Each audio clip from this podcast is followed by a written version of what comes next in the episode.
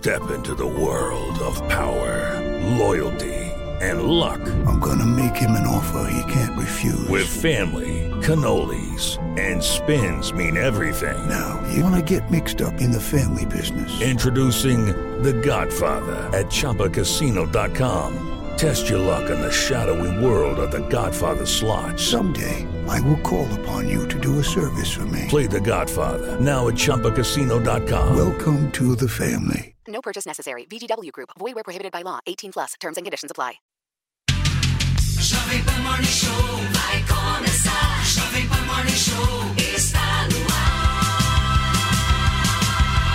Jovem Pan Morning Show.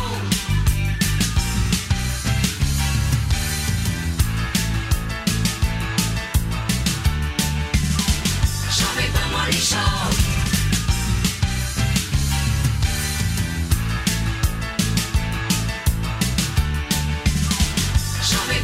Show. Fala, minha excelência, bom dia, uma ótima quinta-feira para vocês que nos acompanham aqui na programação da Jovem Pan News. Estamos chegando e até o meio-dia a gente conta muito com a sua companhia por aqui. Esse é o Morning Show, a sua revista eletrônica favorita da programação da Jovem Pan. E turma, eu vou falar uma coisa para vocês, hein? Tem uma indireta no pedaço, viu? Em uma das páginas oficiais do governo Lula, uma imagem do famoso personagem Zé Gotinha chamou bastante a atenção de todo mundo. Digamos que foi uma sutil referência à operação sobre a emissão de certificados de vacinação para a família Bolsonaro. Nessa imagem está escrito assim, abre aspas, vai viajar para o exterior, regularize suas vacinas, fecha aspas. E ainda hoje, primeira grande derrota de Lula na Câmara dos Deputados. Com a maioria dos votos, a casa aprovou o projeto que suspende parte das regras do saneamento básico. E sobre esse tema, a gente tem uma entrevista exclusiva no Morning com o relator do projeto, o deputado federal Alex Manente. E é claro que o nosso sofá mais caótico de todas as manhãs vai discutir vários outros assuntos. Quais seriam estes, minha First Lady? É? Muito bom dia, bom dia Paulinho, bom dia para você que está curtindo aí toda a programação da sua TV Jovem Pan News. Também seja bem-vindo aí pela 100,9. Pois é, olha, tem gente causando sob efeito de anestesia. É isso mesmo, a atriz Sofia Abrão divertiu a internet ao postar um vídeo no hospital fazendo declarações e até duvidando do amor de seus fãs. Vamos mostrar para vocês em instantes. Pois é, a Sofia sempre causando na internet. E olha, e para você participar do programa é muito fácil, é só você hum, subir a hashtag Morning Show, use abuse sem moderação e faça acontecer. Pode falar de qualquer coisa na hashtag, né, Não, Fê? Você pode xingar os apresentadores. Manda, fiquem à vontade. Mandem a hashtag Morning Show aí no. Twitter que a gente vai A gente inserir vocês liga. aqui no programa. É. Turma, olha só, o ministro da Justiça Flávio Dino admitiu que recebeu um aviso sobre os riscos dos ataques do 8 de janeiro. No dia 29 de março, o deputado federal Kim Kataguiri divulgou o documento enviado pela Polícia Federal. O ofício é assinado pelo delegado Andrei Augusto Passos de Rodrigues, diretor-geral da Polícia Federal. Rodrigues alertou ao ministro sobre ações hostis e danos contra os prédios dos ministérios do Congresso Nacional, do Palácio do Planalto e também do Supremo Tribunal Federal e possivelmente de outros órgãos, como por exemplo o Tribunal Superior Eleitoral. A gente separou um trecho do que disse Flávio Dino e vamos exibir agora. Publicou nas redes sociais como uma revelação sensacional e eu nem entendi porque já havia sido publicado na imprensa e eu não entendi onde estava a revelação sensacional.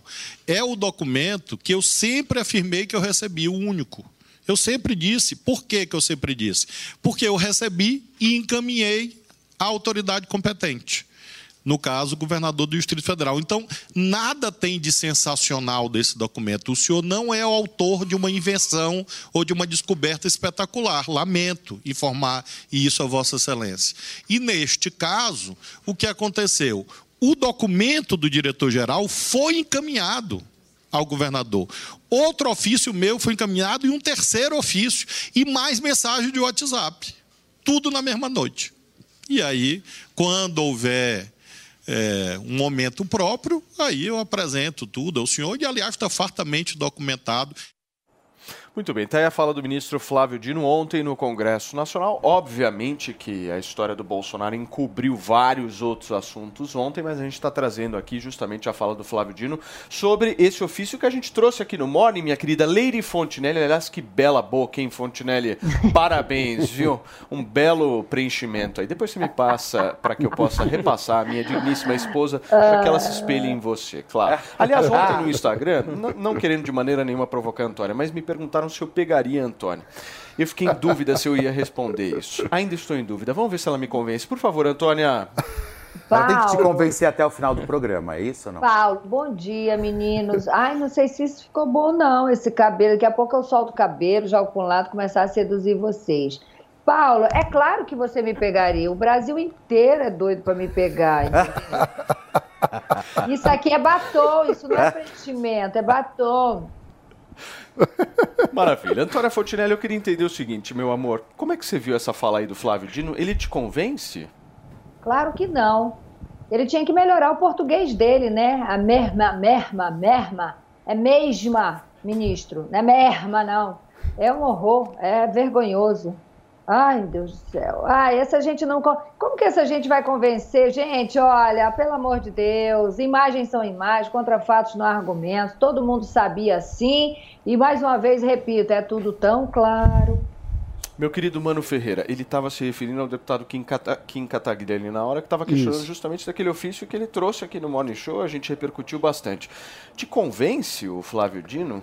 Olha, não totalmente, mas o, eu acho que um ponto que chama atenção no discurso do Dino, primeiro, ele, o que ele diz é que o Kim fala apenas de dois documentos, o que ele recebeu e um que ele enviou para o governo do Distrito Federal. Um dos pontos do Dino é que ele teria enviado não apenas um ofício ao governo do Distrito Federal, mas três, e que nos outros dois ele complementaria as informações que faltavam em um dos ofícios. Essa é a defesa do ministro eh, Flávio Dino. Eu ainda não, não tive acesso a esses dois outros ofícios para conferir a veracidade disso, mas um ponto que me chama atenção no- na linha que o ministro eh, assumiu durante a audiência na Câmara foi o fato de que ele se preocupou em dizer que, olha, eu, como ministro da Justiça, cumpri as minhas eh, atribuições, mas não estou dizendo que todos os outros eh, cargos de outros as outras autoridades do governo fizeram o mesmo. Eu não falo em nome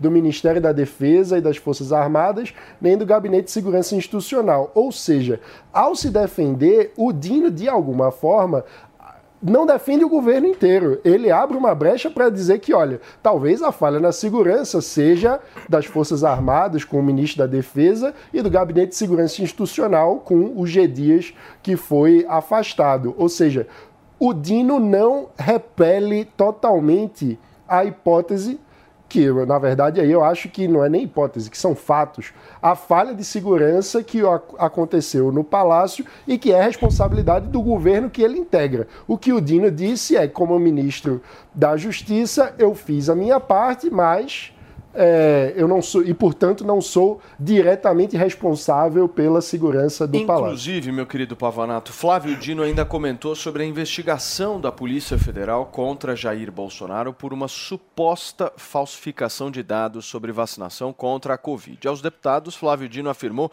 que conspirar contra a saúde pública é uma corrupção gravíssima. Dá uma olhada. Eu fico muito triste de ver o senhor eh, afirmando que uma investigação séria sobre uma questão sanitária não é prioridade. E Eu acho que o senhor deveria rever isso, porque é muito grave. O senhor deveria pensar em outras corrupções. E conspirar contra a saúde pública é uma corrupção gravíssima. Muito bem, tá aí a fala de Flávio Dino, Pavanato. Como é que você viu isso? Bom, primeiro sobre a fala dele, ele está tentando desviar o foco ali do alvo da comissão e ele usa a palavra corrupção, porque corrupção mesmo, corrupção de fato, como acharam no- nos governos petistas, até agora não conseguiram achar no governo Bolsonaro. Não, agora, peraí, tiveram indo, vários casos de indo, aos, corrupção, indo né? aos fatos eh, em relação à informação que ele recebeu sobre a possibilidade de invasões. Ele diz que a responsabilidade dele foi cumprida ao mandar o ofício para o Distrito Federal. Mentira! Ele poderia, sim, como ministro da Justiça, ter informado eh, outras autoridades do governo para que elas reforçassem a segurança. Em nenhum momento ele deixa claro ou ele afirma que fez isso. Não fez. Ou seja, prevaricou. E se prevaricou, deve ser responsabilizado.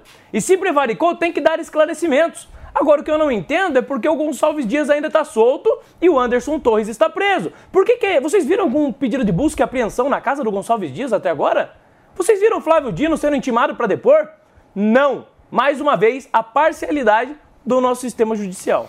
Turma, a ex-primeira-dama Michele Bolsonaro usou as redes sociais para publicar imagens do dia em que se vacinou contra a Covid-19 lá nos Estados Unidos. A ex-primeira-dama, inclusive, Michele, já tinha ressaltado que em sua casa apenas ela havia sido vacinada. A publicação foi em resposta à Polícia Federal que deflagrou a Operação Verini, que investiga a associação criminosa acusada de inserir dados falsos de vacinação contra a Covid-19. Ex-auxiliares do ex-presidente Jair Bolsonaro Bolsonaro, como por exemplo Mauro Cid, Sérgio Cordeiro e Max Guilherme, foram presos preventivamente. A operação cumpriu o mandado de busca e apreensão na casa do ex-presidente, suspeito de ter, ter tido o cartão de vacinas dele e também da filha Laura adulterados. O celular do próprio Jair Bolsonaro também foi apreendido. Nas imagens publicadas por Michele, ela mostra um cartão de vacinação que consta a aplicação de um, imuniz um, um imunizante da Janssen, aplicado no dia 21 de setembro de 2021. A ex-primeira-dama também mostrou o médico que teria aplicado a vacina nela, o Dr. Albert Levy, formado pela UFRJ e migrou para Nova York. Uh, ele foi, inclusive, o responsável por me vacinar, foi o que ela escreveu nas redes sociais. De ontem para hoje, os desdobramentos, Antônia, como é que você viu toda essa operação? Ah, eu não sei quem foi que, que falou. Eu ouvi alguém falando assim, acho que foi o próprio Eduardo Bolsonaro que ele, ele fez um, um discurso lá na Câmara e ele falou, é, antigamente, né, no passado não tão distante, a Polícia Federal batia na, de manhã na casa dos políticos era para pegar a mala de dinheiro, que nem aquele lá da Bahia, né? Que eu até esqueço o nome, porque eu não guardo o nome dessa gente, porque senão a gente até vomita, né? É, é, é mala na, é dinheiro na cueca, é roubos milionários. Hoje a Polícia Federal bate na casa de um ex-mandatário é, é, para pegar o cartão de vacinação. Né? Primeiro foi negócio de joia, agora vacinação. Aí vem a primeira-dama e comprova que só ela tomou a vacina. A vida inteira as pessoas ficaram aqui ouvindo que ele não tomou. Né? A ONU se pronunciou, acho que foi Bia Kiss que postou alguma coisa da ONU falando assim: ele veio, se nenhum presidente da República é obrigado, nenhum chefe de Estado é obrigado a se vacinar. Então, assim, as provas estão aí, gente, está todo mundo provando a narrativa, não tem contradição. Então, eu acho que. Vamos falar da, da, da, da, da reforma da Previdência, por favor? reforma da Previdência. Tá, tá correndo do tema, Antônio. Não corra, não. Eu não tô correndo do Veja tema. Só. Eu não tô correndo do tema, o... meu amor. Eu não tô correndo do tema. Eu não estou correndo do tema. Acontece que o ex-presidente falou: eu não estou defendendo o Bolsonaro, eu estou defendendo o que foi visto, gente. Como que, que não está defendendo o Bolsonaro? O Bolsonaro o... falou: eu não tomei. O que vacina, foi visto é um esquema de fraude do sistema filha, sanitário, Antônia. A minha filha não tomou e a primeira-dama está dizendo Mas eu não é essa a discussão. Agora, a discussão não é se o Bolsonaro se vacinou. A discussão está, é se houve fraude ao sistema sanitário. Ele porque ele falsificaria, gente? Pelo amor de Deus, se a vida inteira ele entrou e saiu onde ele quis e disse não vou tomar vacina, comeu pizza na calçada porque não podia entrar no restaurante. E agora ele vai falsificar um cartão de vacinação em Duque de Caxias. Agora, que essa corja que cerca ele, não estou acusando, é muito provável que tenha feito isso sim, porque ele se cercou mal a vida inteira. E eu falei desde o início, o senhor se cerca mal, o senhor abraça as pessoas erradas, a sua comunicação é péssima. A vida inteira eu falei. Então, Isso me lembra um tweet clássico do Eduardo Bolsonaro. Sobra para ele. Me lembra um tweet clássico do Eduardo Bolsonaro que dizia: é impressionante como o Lula só se cerca de gente com problema na justiça, todo mundo é criminoso em volta e dele, dele e ele é inocente. Isso era o que dizia a própria família acho, Bolsonaro. O que você acha, Felipe Campos? Eu acho o seguinte: eu acho que essa discussão toda de vacina, eu acho que não vale mais a pena, porque a gente está à beira de, um, de uma história que está que está rolando, que é um fato que está acontecendo. Né? A gente precisa tentar entender qual vai ser o desdobramento disso daqui para frente. É essa questão que a gente tem que começar Então, a mas explorar. é, vamos, a gente tem que Fala, levar em conta os fatos, né? É, vamos ver o, que, que- o que, que se investiga. Se investiga uma suposta fraude nos comprovantes de vacinação. O Bolsonaro, desde o começo, disse que tinha autorização para entrar nos Estados Unidos sem precisar do comprovante. Essa foi a alegação dele. É, autoridades, membros do governo americano, confirmaram essa informação, que Bolsonaro entrou legalmente nos Estados Unidos. Bolsonaro dizia desde o começo que apenas Michele Bolsonaro tinha se vacinado. Foi comprovado. Michele Bolsonaro apresentou a ficha de vacinação, ela realmente tinha se vacinado. Ele e a filha, como ele sempre afirmou publicamente, não tinham se vacinado. É, é, a PGR não vê indícios de que Bolsonaro ele liderou ou participou desse esquema de falsificação. Agora, pode ter ocorrido, é, o CID deve, é, pode ser responsável e deve ser responsabilizado? Pode, mas você precisa mostrar qual a conexão direta que existe entre ele e o Bolsonaro. Até o momento, tudo que o Bolsonaro disse está se comprovando.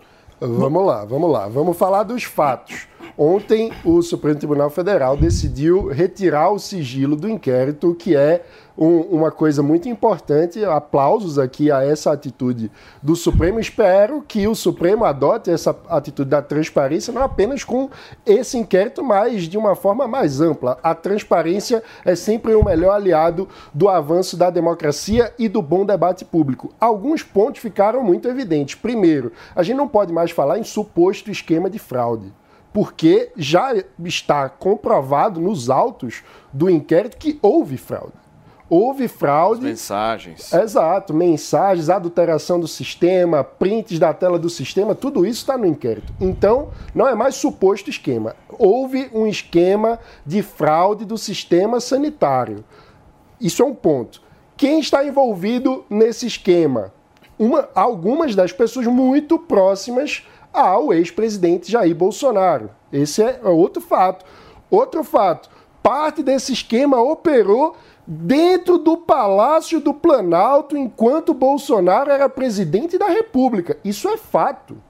O sistema foi alterado de dentro dos computadores do próprio Palácio do Planalto. Isso é muito grave. E do ponto de vista político, o responsável por tudo que fazem os funcionários da, da mais próxima eh, atividade do presidente da República é o presidente da República. Quando auxiliares próximos de Lula fazem alguma besteira, do ponto de vista político, o responsável é Lula. Então, já, já é um ponto. Do ponto de vista político, Bolsonaro tem responsabilidade sobre auxiliares muito próximos, um braço direito seu, que foi pego com provas participando de um esquema de fraude do sistema sanitário. O que a gente precisa agora saber é se a fraude envolvendo os registros de vacina do próprio Bolsonaro, da sua filha, da sua família, enfim, tiveram ou não o conhecimento dele. Agora a questão é: o braço direito dele faz uma adulteração do sistema sanitário de dentro do Palácio do Planalto. A gente acha que ele Bom, não é- sabe de nada? Bom, o Bolsonaro não tinha a necessidade. Se ele tinha autorização para entrar em outros países sem a necessidade do comprovante de vacina, não havia nem mesmo a necessidade dele precisar falsificar. Esse é um fato também que você tem que levar em conta. Se ele já. Os Estados Unidos dizem, ó, você pode entrar aqui sem precisar do comprovante. Por que ele ia precisar mandar um funcionário falsificar? Ia mandar o funcionário falsificar de dentro do Palácio do Planalto? Eu concordo. É grave um funcionário dentro do Palácio do Planalto cometer esse tipo de crime. A investigação é sobre isso, né? Exato. Eu concordo com isso. É grave sim. Só que até o momento você, você não tem ali nada claro que indique que o Bolsonaro precisasse dessa falsificação e mais. Nada claro de- é, é, que indique que ele realmente ordenou essa falsificação. Então, tem muita gente aí com conclusão precipitada, colocando o Bolsonaro como se ele fosse um criminoso, sendo que você não tem nada evidente É em relação isso. a um crime por parte é dele. E eu, e eu acho que o Paulo trouxe muito com essa nessa referência da investigação. É a investigação. Agora é, a gente vê, né, a imprensa, óbvio, né, já colocando, imputando ele já como criminoso. Ué, mas é essa, claro, essa é a é o que eu grande, falei ontem, essa é a uma grande história que a gente já está começando a observar. E aí, é, eu acho que tem que tomar um pouco de cuidado, porque daqui a pouco isso se torna ali uma histeria coletiva e já começam a chamar o cara de criminoso, de Já que, estão. geralmente de, de, de estelionatário da saúde pública. Mas sabe? não, posso Mas eu- mas eu existe- direito dele existe uma fraudou o sistema Beleza, e que seja responsabilizado Escuta, e que por se isso- investigue e punam. isso- Eu acho o seguinte. Existe uma história chamada- Eu ouvi- Como você mesmo disse. Eu tô ouvindo vocês aqui. Peraí. Antônio. Eu ouvi cada um de vocês aqui. Eu só quero falar um negócio.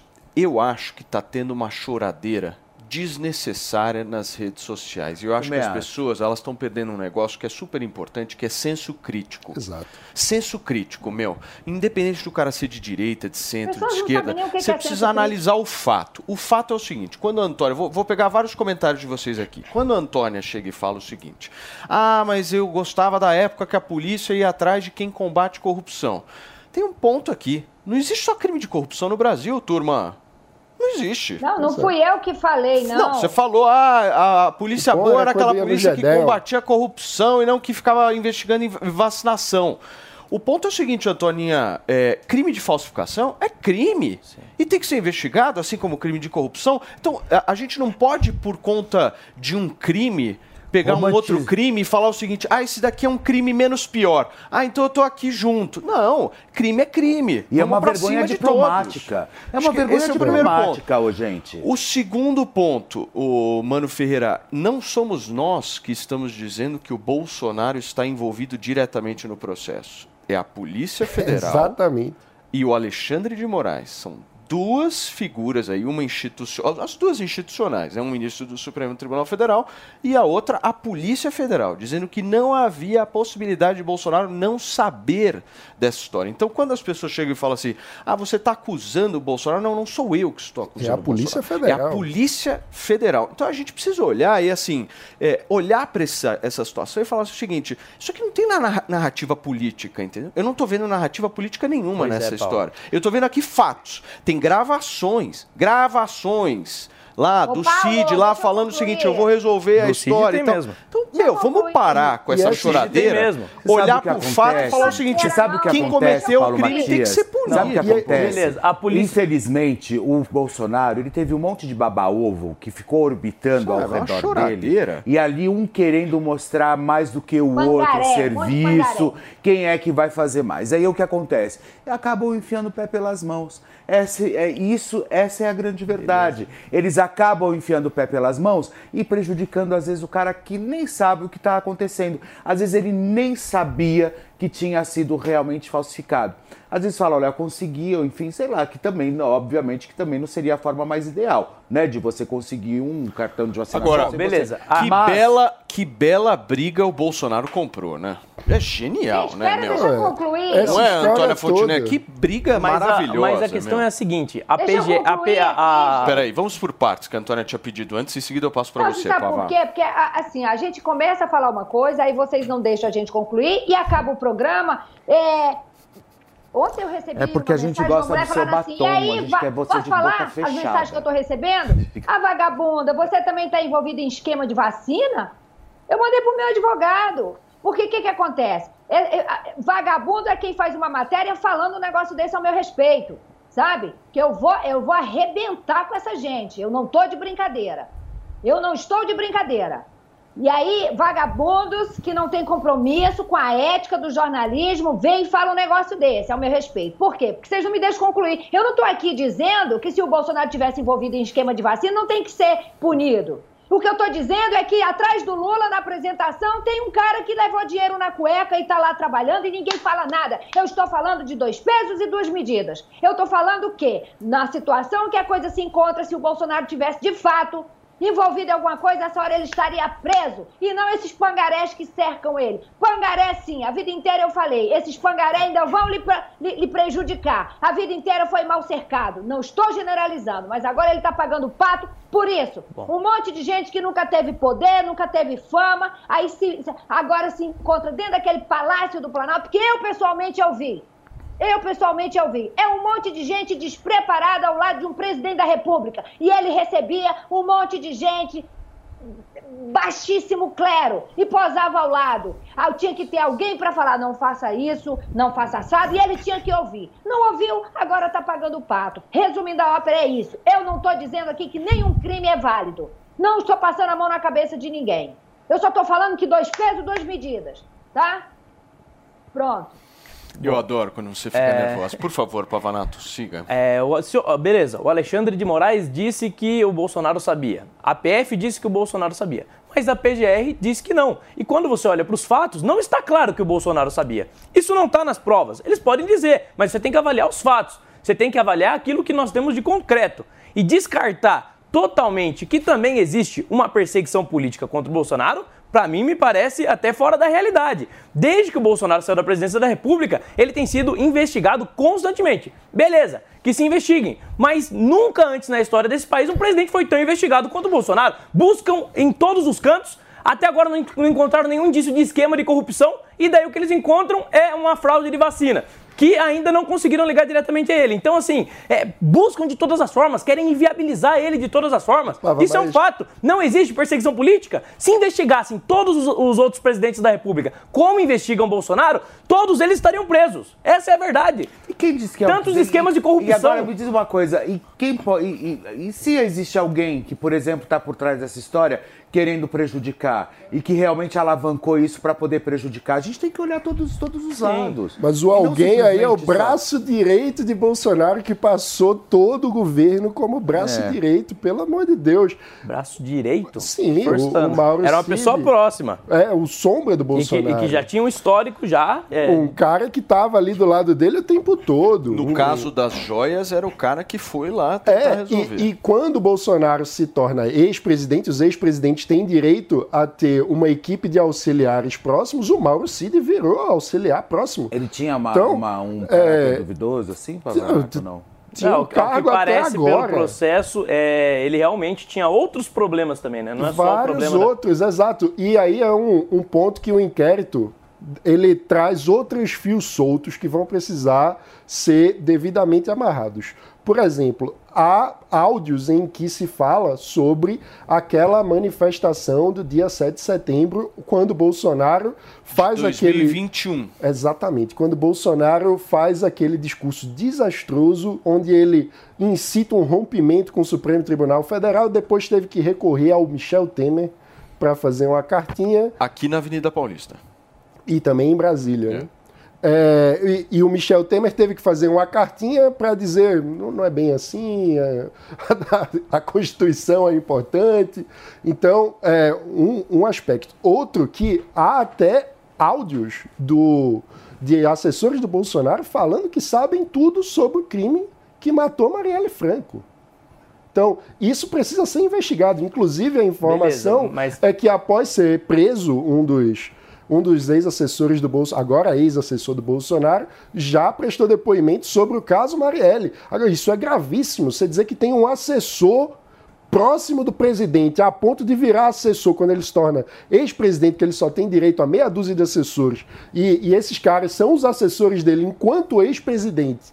É, e essas pessoas tinham informações sobre um crime de assassinato. Mano, deixa eu só trazer um outro ponto aqui dessa nossa discussão. Os advogados de Jair Bolsonaro garantiram que o ex-presidente nunca acessou ou manuseou o cartão de vacina digital. Segundo a defesa, há indícios de ataques hackers na conta de Jair Bolsonaro. Nas redes sociais, Fábio Weingarten ressaltou, aspas, toda e qualquer informação relacionado ou à falsificação de cartões de vacinação é obra de ficção oportunista.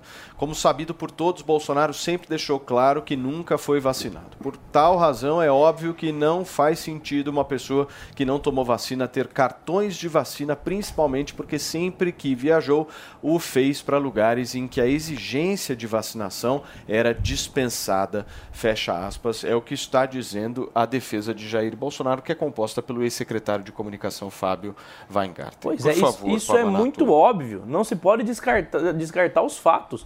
Bolsonaro tinha autorização para viajar para outros países sem o cartão de vacina, portanto, ele não precisava de uma carteira falsificada. E até agora, o Mano critica aqui, com razão, tem que criticar, tem que ser investigado, nós queremos a verdade. Agora o ponto é, não aponte-me uma prova que correlaciona o Bolsonaro diretamente à falsificação. Não tem. Como a própria defesa do Bolsonaro afirma, você não tem nada que relacione ou que mostre que ele se beneficiou dessa falsificação. Ô, Pavanato, deixa eu fazer uma pergunta pra vocês, que eu acho que, meu, quando a gente pega essa questão de, de coerência, a gente tem que seguir. Pega essa mesma situação e pensa que era o Lula. você falaria a mesma coisa?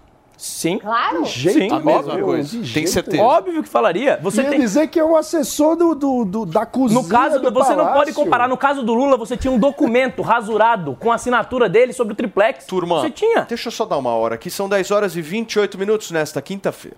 Sua mãe merece Samsung na velocidade 5G. Smartphone Samsung Galaxy A23 5G. Processador octa-core. Câmera quádrupla traseira e tela de 6.6 polegadas. Nas lojas 100, apenas 1.798 à vista.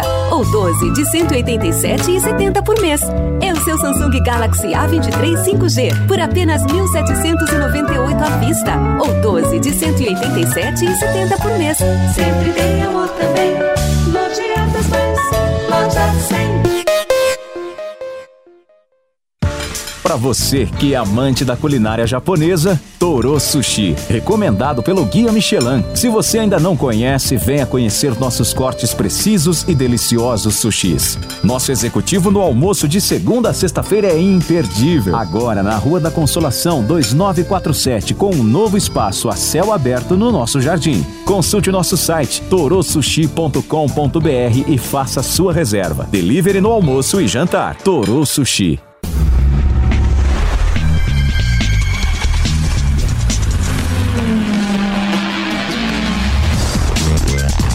Máquinas na Pan.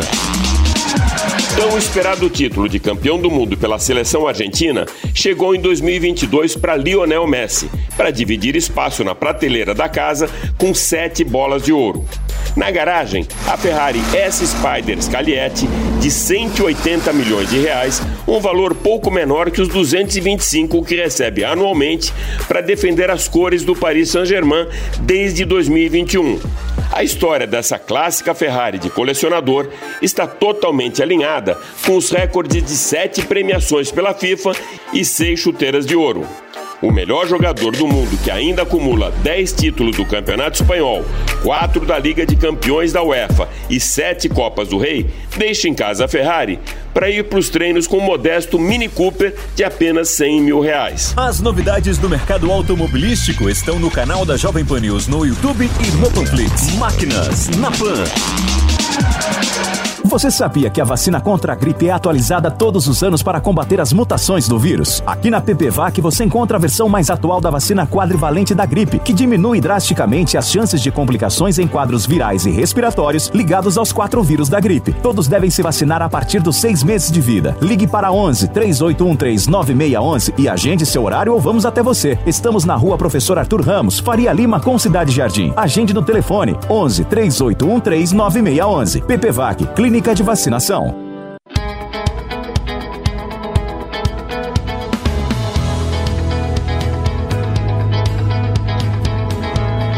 Mala pronta com Pat Leone. Olá, eu sou a Pati Leone e hoje nosso assunto é sobre a culinária. O Catar promete boas experiências gastronômicas. A base alimentar Qatari é uma mistura de sabores com forte influência iraniana, libanesa e indiana. Carne de cordeiro, peixes e frutos do mar não faltam do cardápio. O feijão, arroz dos catares, ou seja, o prato nacional deles é o matbus, feito de arroz basmati, muitas especiarias e normalmente carne de cordeiro. Mas se você for ao Catar e não é daqueles turistas que gosta de experimentar pratos típicos, saiba que há muitos restaurantes internacionais, principalmente em Doha. E se você tiver saudades de comer um bom hambúrguer, não terá problemas para encontrá-lo.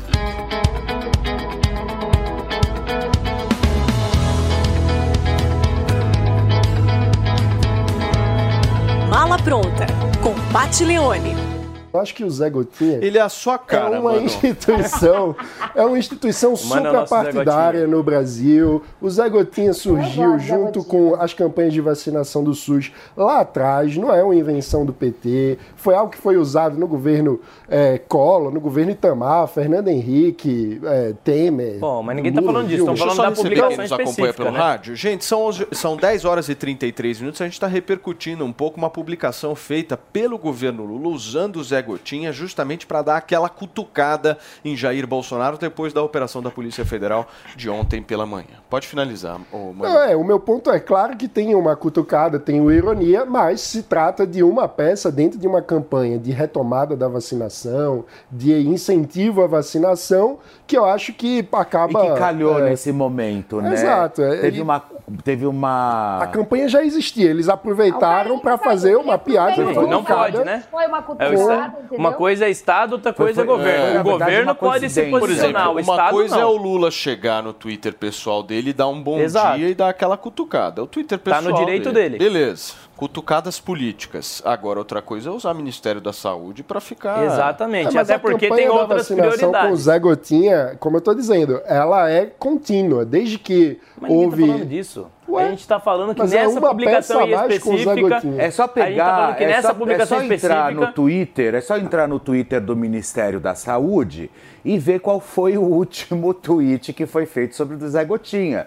E se não foi feito, se foi feito há mas tem muito vários, tempo, esse é o ponto. se foi feito há muito tempo e se eles aproveitaram essa onda, obviamente Mas ainda que, daí tenha vem como sido uma feito, esse, esse essa postagem em específico claramente foi construída para dar uma alfinetada no Sim, Bolsonaro. eu não tô negando É, e, e as instituições de Estado elas têm que ser imparciais, elas não podem é, ter esse tipo de postura. É, é, fere o princípio da impessoalidade. Não sei, não, não tô dizendo, nem tenho competência para isso para dizer que deveria ter algum tipo de Mas, ó, do- responsabilização. do ponto de vista mas que de deveria ter outras prioridades, deveriam ter Mas do outras ponto de vista de prioridades. comunicação institucional, para quem trabalha com redes sociais, aproveitar algo que está nos trendings para tentar emplacar uma coisa que fique viral cê- é parte do trabalho aí- da, da comunicação. Mano, o Ele- já é uma passada de pano. O PT é mestre em usar a máquina pública em benefício próprio. Pois é. entre Sim, nós. mas nesse É caso, veja, não pano, tem mano. propaganda direta do Lula, não cita diretamente Mas o é um fato Bolsonaro. político do aproveitou um fato político para dizer para as pessoas se vacinem. Que bom, né? É melhor do que quando aproveitavam fatos políticos para dizer Usando a máquina pública. tenha, tenha cuidado, a vacina vai lhe Caramba. transformar num jacaré. Eu, eu não curto essa história de usar máquina pública, mano. Você gosta de dar uma cutucada, né? A sorte é que a Antônia nem ouviu. Olha só, gente, a presidente do Supremo Tribunal Federal, ministra Rosa Weber, votou para anular o decreto de indulto concedido no ano passado pelo então presidente Jair Bolsonaro a Daniel Silveira. A relatora dos processos que questionam o decreto, a ministra entendeu que o ato de Bolsonaro foi feito com desvio de finalidade. A gente vai conferir um trecho do que ela disse agora. A verdade é que o fim almejado com a edição do decreto de indulto foi beneficiar aliado político de primeira hora, legitimamente condenado criminalmente por esse Supremo Tribunal Federal a pena de oito anos e nove meses de reclusão, o chefe do Poder Executivo Federal. Ao assim proceder, não obstante detivesse, aparentemente, competência para tanto, subverteu a regra e violou princípios constitucionais, produzindo ato com efeitos inadmissíveis para a ordem jurídica. A concessão de perdão, aliado político, pelo simples e singelo vínculo de afinidade político-ideológica, não se mostra compatível com os princípios norteadores da administração pública, tais como a impessoalidade e a moralidade administrativa. Tal proceder, na realidade, revela uma faceta autoritária e descumpridora da Constituição Federal. Antônia Fontinelli, como é que você vê essa ação da ministra Carmen Lúcia, em- aliás, perdão, Rosa da ministra Rosa Weber em relação a esse indulto de Jair Bolsonaro? Lembrando que foi um dos últimos atos né, dele como presidente da República, justamente depois de todo aquele caso envolvendo o deputado Daniel Silveira, que repercutiu tanto. O Bolsonaro não tinha o direito de dar esse indulto, Antônia? Me Vou- explica. Vou tentar falar para que o povão entenda, né? E uma vez também que eu não sou técnica para explicar de uma outra forma. E mesmo que fosse, não, Compreendo. não explicaria, né? Ao meu ver, de uma leiga, para começar, mais uma vez, base do presidente dando problema para ele. Mais uma vez. Foi uma confusão atrás da outra vindo do, por parte do Daniel Silveira. O presidente Bolsonaro deu esse indulto, ele tem sim, está na, Constitu- na Constituição, ele poderia sim dar esse indulto, e eu posso afirmar para vocês que naquele momento ele deu esse indulto por pressão. Ele era candidato. Compreendo. Se ele não desse esse indulto para o Daniel Silveira, ele seria execrado. Deixa eu concluir, tá? Por gentileza. Por um outro lado, eu também acho execrável o que ele fez, existe hierarquia, existe, ele não poderia ter dito o que ele disse a respeito do, do, do, do, dos ministros do Supremo. Tem coisas que a gente tem vontade de falar, de fazer, mas que não pode, que a gente vive em sociedade.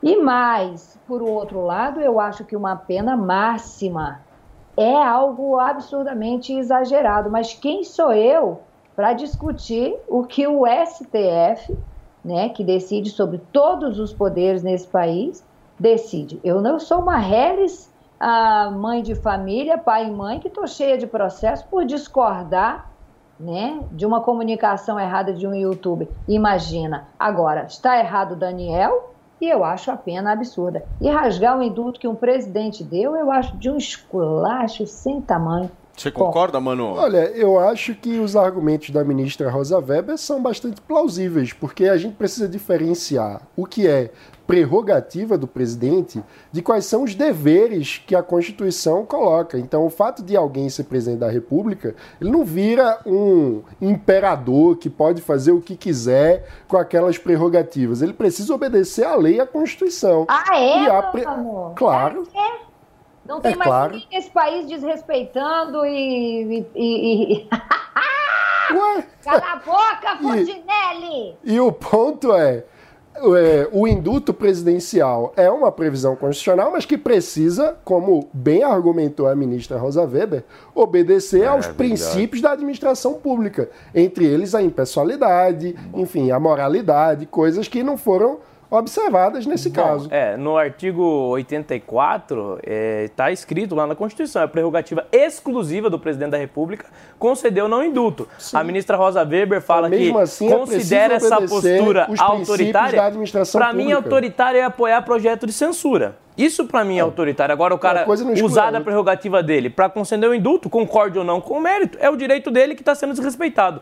Não, mas peraí, é que é uma coisa importante. Autoridades não têm apenas direitos, têm deveres. Então, um presidente da República, porque tem uma prerrogativa de, uma, de um ato, não quer dizer que ele pode fazer o que vem na cabeça dele. Ele tem o dever de seguir os princípios da administração é, pública engra- que estão Interessante presentes que só vale para um lado, né? Alguns Como poderes não vale um respeitam. Alguns, alguns poderes não têm respeitado esses princípios é, e ninguém pode fiscalizar. Agora o Bolsonaro, quando ele usa das prerrogativas dele, ele tem que ser questionado. Olha, nós- O Supremo vai lá e rasga o indulto, que era a prerrogativa dele. Então, assim, você vê que existe uma parcialidade, existe um desequilíbrio entre os poderes no país atualmente. E, e isso é nítido, as pessoas percebem isso. Entendeu? É, e não, não adianta, ah, beleza, eu não concordo com o mérito. Eu acho que, eu acho que é, o Bolsonaro não deveria ter Mas protegido tu- o Daniel Silveira. É direito seu. Agora era prerrogativa dele. Deveria ter sido Uma respeitado. prerrogativa dele dentro dos princípios E- e... deveres que a Constituição prega. Ele Ok, não pode fazer o que ok, quiser. E, e respeitou os princípios, respeitou os deveres. Agora era prerrogativa Não, a- dele. O negócio é o seguinte: a se a prerrogativa, se a prerrogativa da- do Congresso Nacional ela, ela é exercida, ninguém questiona. Se a prerrogativa do Supremo Tribunal Federal é exercida, ninguém questiona. Agora, quando o Bolsonaro usava a prerrogativa dele como presidente da República, aí é questionado. É isso que eu tô falando, existe um Porque por desequilíbrio diversas total. vezes ele não, ele não, por exemplo, a gente vai falar aqui no programa sobre o fato de que o Congresso está derrubando os decretos ilegais de Lula sobre saneamento básico. Por quê? Porque Lula usou de uma prerrogativa do presidente, que é emitir um decreto, de uma forma que desrespeita a Constituição e os limites que podem ser seguidos num decreto. Ele tentou alterar a lei via decreto, o que é inconstitucional. Então ele precisa ser limitado pelos outros poderes. E a gente aplaude quando isso acontece. Então, da mesma forma, se há a prerrogativa do indulto, mas é preciso obedecer a certos parâmetros. Se o Bolsonaro não cumpre os parâmetros, é preciso ter o poder limitado. Agora, cá entre nós, assim, só entre nós, dá uma olhada nas pautas e as brigas que o Bolsonaro comprou. É A impressionante. vacina, a briga com o Daniel Silveira, aí depois os caras vão reclamar de urna, meu. Você tá brincando. Não, né? e a equipe que ele montou em torno dele, meu. né? Um Sinto trambiqueiro muito. que faz fraude de cartão de vacina. Pauta. A pauta, ele defendeu o cara que saiu Bando de xingando todo mundo. É o que eu falo. um Qual que é o de objetivo pangaré. disso? Enfim, turma, são 10 horas e 43 minutos. O ministro Alexandre de Moraes determinou que Anderson Torres preste depoimento à Polícia Federal até a próxima segunda-feira. Torres deve ser ouvido em um inquérito da Polícia Federal que investiga o uso da Polícia Rodoviária Federal para fiscalizar o trânsito de eleitores no dia do segundo turno das eleições presidenciais de 2022. Pela decisão de Moraes, Torres será ouvido na condição de declarante. Ele deverá ter assegurado pelos delegados o direito ao silêncio durante o depoimento. Anderson Torres está preso desde o dia 14 de janeiro em função das investigações de outro processo que apura os atos ocorridos no dia 8 de janeiro. De acordo com os advogados, ele está apresentando crises de ansiedade, angústia, sensação de falta de ar, dentre várias outras questões aí. Pavanato, como é que você vê? Ansiedade chama. Como é ataque que é, de ansiedade chama. É, síndrome É, do chama- pânico. É síndrome do pânico, ataque Inclusive, de tinha ansiedade. uma suspeita de tentativa de suicídio que a própria psicóloga eh, da Polícia Federal descartou, né, isso. Mas a situação dele não é, É, o fato das é que melhores. a saúde né? psicológica dele tá abalada. É, não é, não é para menos, né? Um cara que está preso. é, deve ser uma condição realmente muito difícil. Mas a questão que a gente tem que colocar aqui é a seguinte: é, ele poderia estar respondendo esse processo e estar prestando os esclarecimentos em liberdade ou até mesmo em prisão domiciliar? Não, optaram por colocar ele na cadeia. Beleza. A- a- a força da lei, né? A justiça aplicando justiça. Olha que legal. Agora o Gonçalves Dias, você tem um vídeo lá mostrando que a equipe que o Gonçalves Dias comandava foi leniente, permitiu que os manifestantes andassem dentro dos prédios públicos, serviram aguinha para os manifestantes e até agora você não teve nenhuma busca e apreensão. Até agora você não teve nenhum depoimento é, mais contundente. A Polícia Federal não foi lá buscar o Gonçalves Dias e levou ele para depor. Depoimento Até teve, agora ele não foi detido. Por que, que ele não está preso? teve. A questão é a seguinte: por que, que o Anderson Torres está preso e o Gonçalves Dias não? Por que, que o Flávio Dino não teve que ainda ir na Polícia Federal esclarecer por que, que recebeu um Pois documento? É, é isso E, que e o ele, ele não reforçou com a segurança. exclusividade aqui. O, Trin- o, o Kim trouxe com exclusividade aquele documento que eu não consigo entender como isso não replicou, como isso não andou e como essa e, E ontem o forma Flávio Dino tão admitiu. arbitrária. E Você ele teve a que- pachorra ontem o Flávio Dino de ir falar de corrupção. E aí a gente teve todo, você lembra desse, desse episódio? Foi com exclusividade aqui no Morning é. Show, inclusive. E ontem o Flávio Dino admitiu que realmente ele sabia e ele não reforçou a segurança. O que, que foi, Antônia? Não foi pra frente porque a imprensa não quer falar. O que a imprensa não quer falar, o que, que vai pra frente? A imprensa só fala o que interessa a ela. Não vai falar. É uma Depende da imprensa imprensa. O. Morning fala. É isso aí. Fala, mano. Não, é, fechar. eu acho que o ponto é que os processos precisam é, seguir com mais velocidade. A gente não pode se acostumar com essas prisões preventivas que se alongam ad eterno. Eternas, é. De fato, isso é um problema estrutural da justiça brasileira que a gente precisa é, falar, porque a gente paga muito caro pela justiça, ela precisa funcionar com velocidade. Então a gente precisa que quem esteja preso esteja porque foi condenado, não porque está sendo investigado. Turma, olha só, torcedores do Paris Saint-Germain protestaram nas ruas da capital francesa contra Neymar e Messi. Eles se reuniram ontem em frente à casa do argentino, sendo a segunda manifestação em três dias. Os torcedores xingaram Messi e pediram a saída de Neymar do time. Ele contratado em 2017, o brasileiro se recupera inclusive de uma cirurgia no tornozelo e desde então desfalca a equipe. Já Messi está suspenso por duas semanas, estaria de saída do clube. Na última segunda-feira, os torcedores já haviam protestado na porta do CT. O próprio PSG condenou os atos. Messi com protesto, o Pavanato. Por que, que Isso é bravos com o. Messi? Porque o Paris Saint-Germain não está naquela determinada situação maravilhosa e os caras estão cobrando. É, a relação do Neymar já era difícil com a torcida do Paris Saint-Germain, né? Teve É. até aquele caso famoso onde a torcida começou a vaiar o Neymar. E daí o Neymar vai lá, faz um gol e manda a torcida calar a boca. Então, É. ele também não ajuda na relação. É, Agora o Messi é uma surpresa. mas né? também é diferente ali, né? Porque a- a- o Paris Saint-Germain é bem diferente do Brasil, né?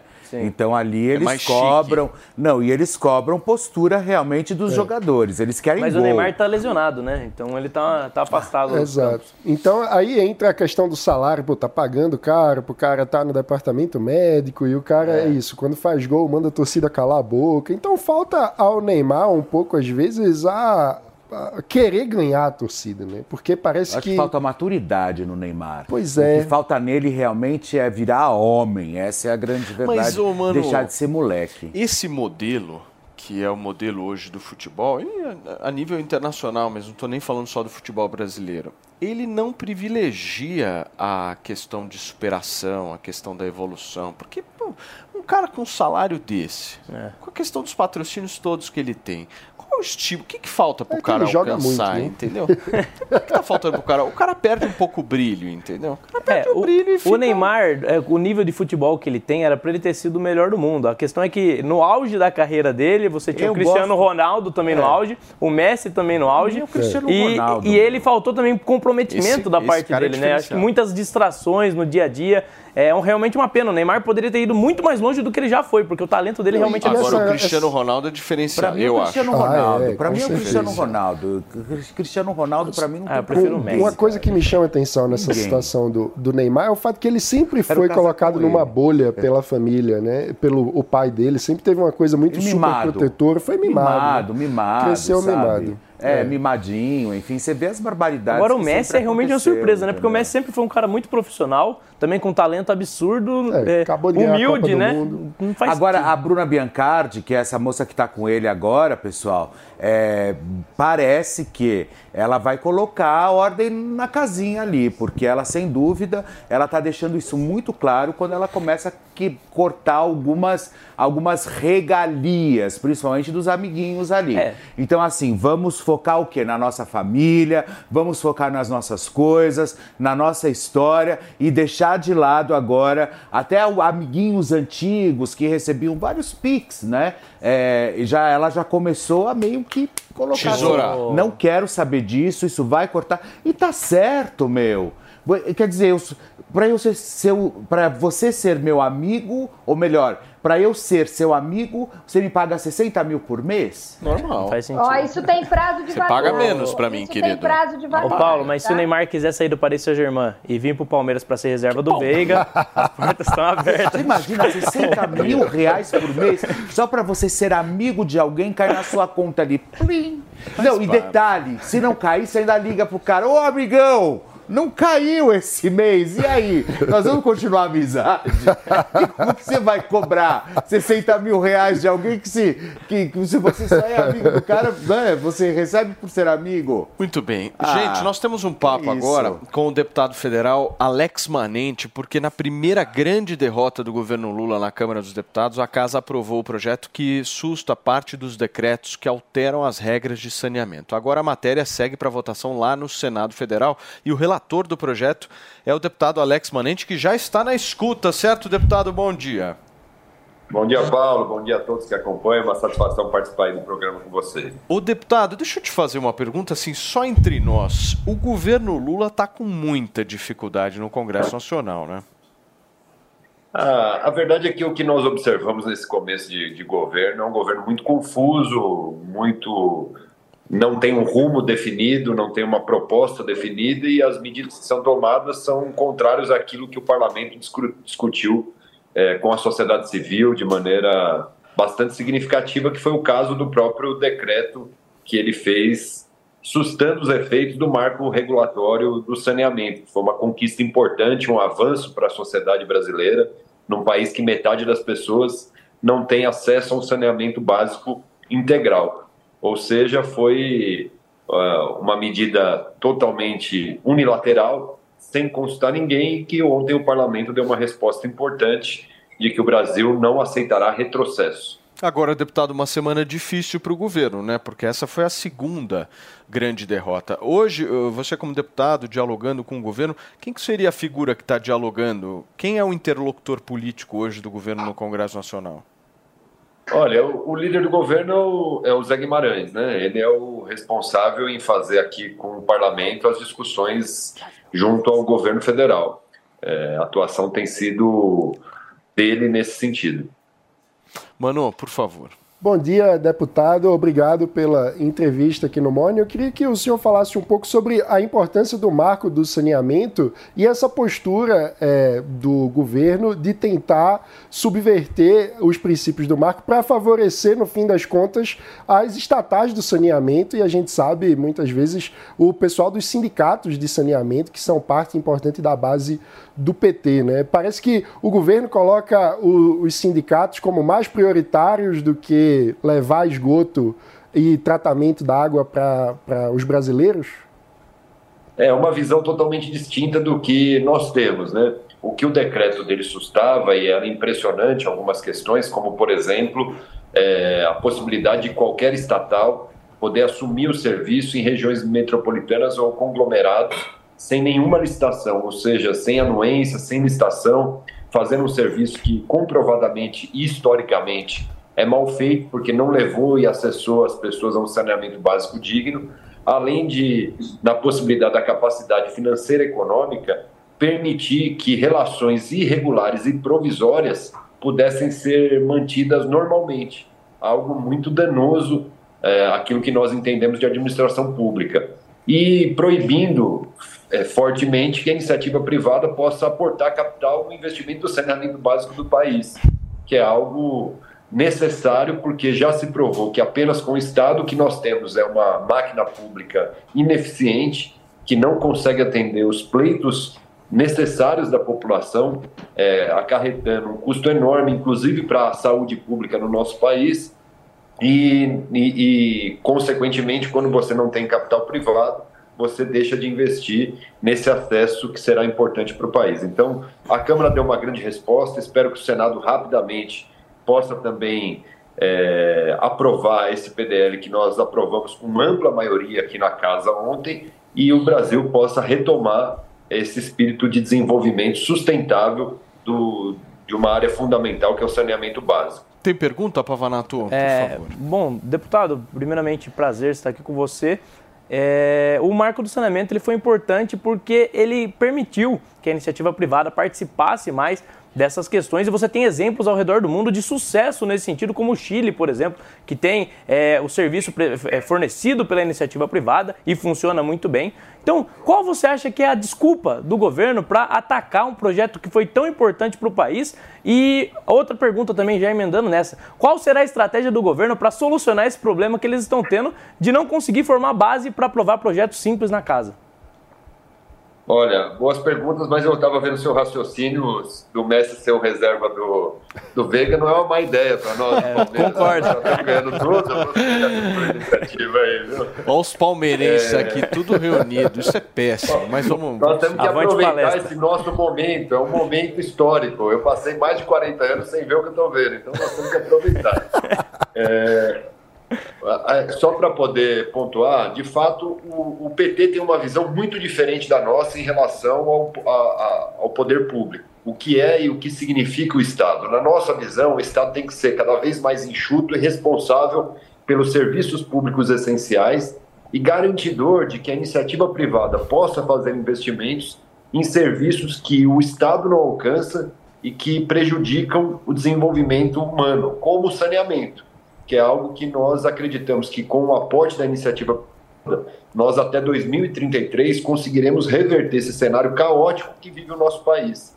E volto a dizer, a estatização é, das empresas de saneamento no país já mostraram a falta de resultado. Temos algumas exceções, como a Sabesp, mas que tem aporte do capital privado, que disputa a licitação e tem condições de ganhar, como ocorre em grande parte das cidades do estado de São Paulo, mas grande parte das estatais no nosso país, elas não têm Cadê condições de proporcionar esse serviço.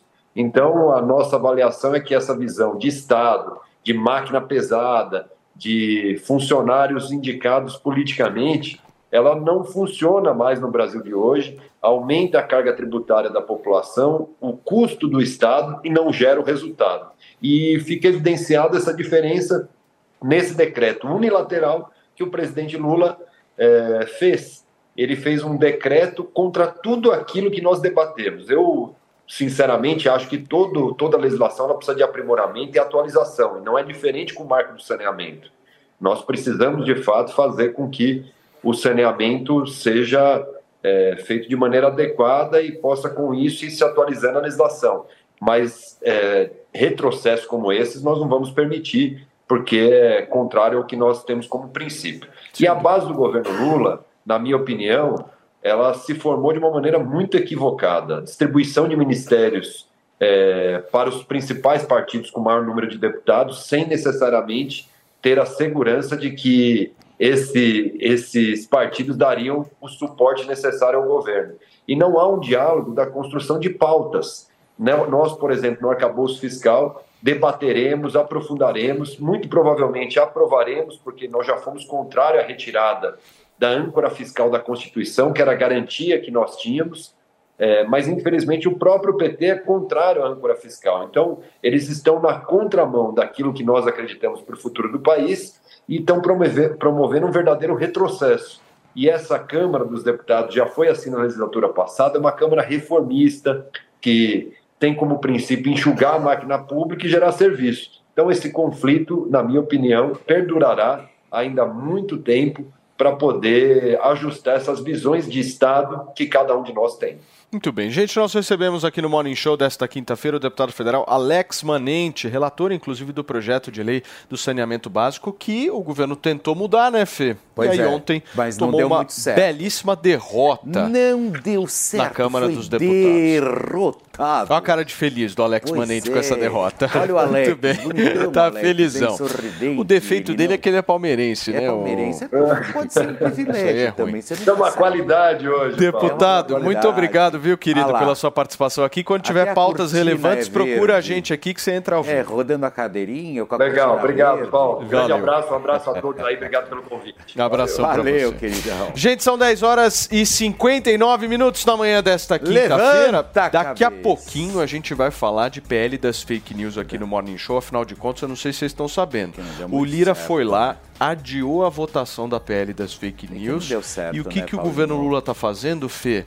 10 bilhões de reais em distribuição de mais emendas parlamentares. Daqui a pouquinho eu trago essa Olha informação para você aqui no mas Morning agora Show. é hora de levantar a cabeça, Brasil. Agora é hora do quê, Fê? Segue. Levanta a cabeça, Brasil! Levantai vossas cabeças! E aí? Explica melhor, Felipe Campos, o que, que você quer dizer com isso? Ah, quando esse homem chega, o Donato é gente boa, o Donato é legal toda vez que ele chega, ele levanta o seu, o seu Maravilhoso! Tudo Bom bem, Donato? Dia, Brasil! Tudo maravilhoso! Vamos falar de Max Viril, afinal de contas, esse tratamento tá um sucesso. Sucesso cara. absoluto, hein, Sucesso. Paulinho? Sucesso Só não absoluto. dá pra fazer antes e depois. Graças a Deus. A gente Mas não. pagar Olha. bem, eu faço. Você faz o antes e depois, Felipe é Campos?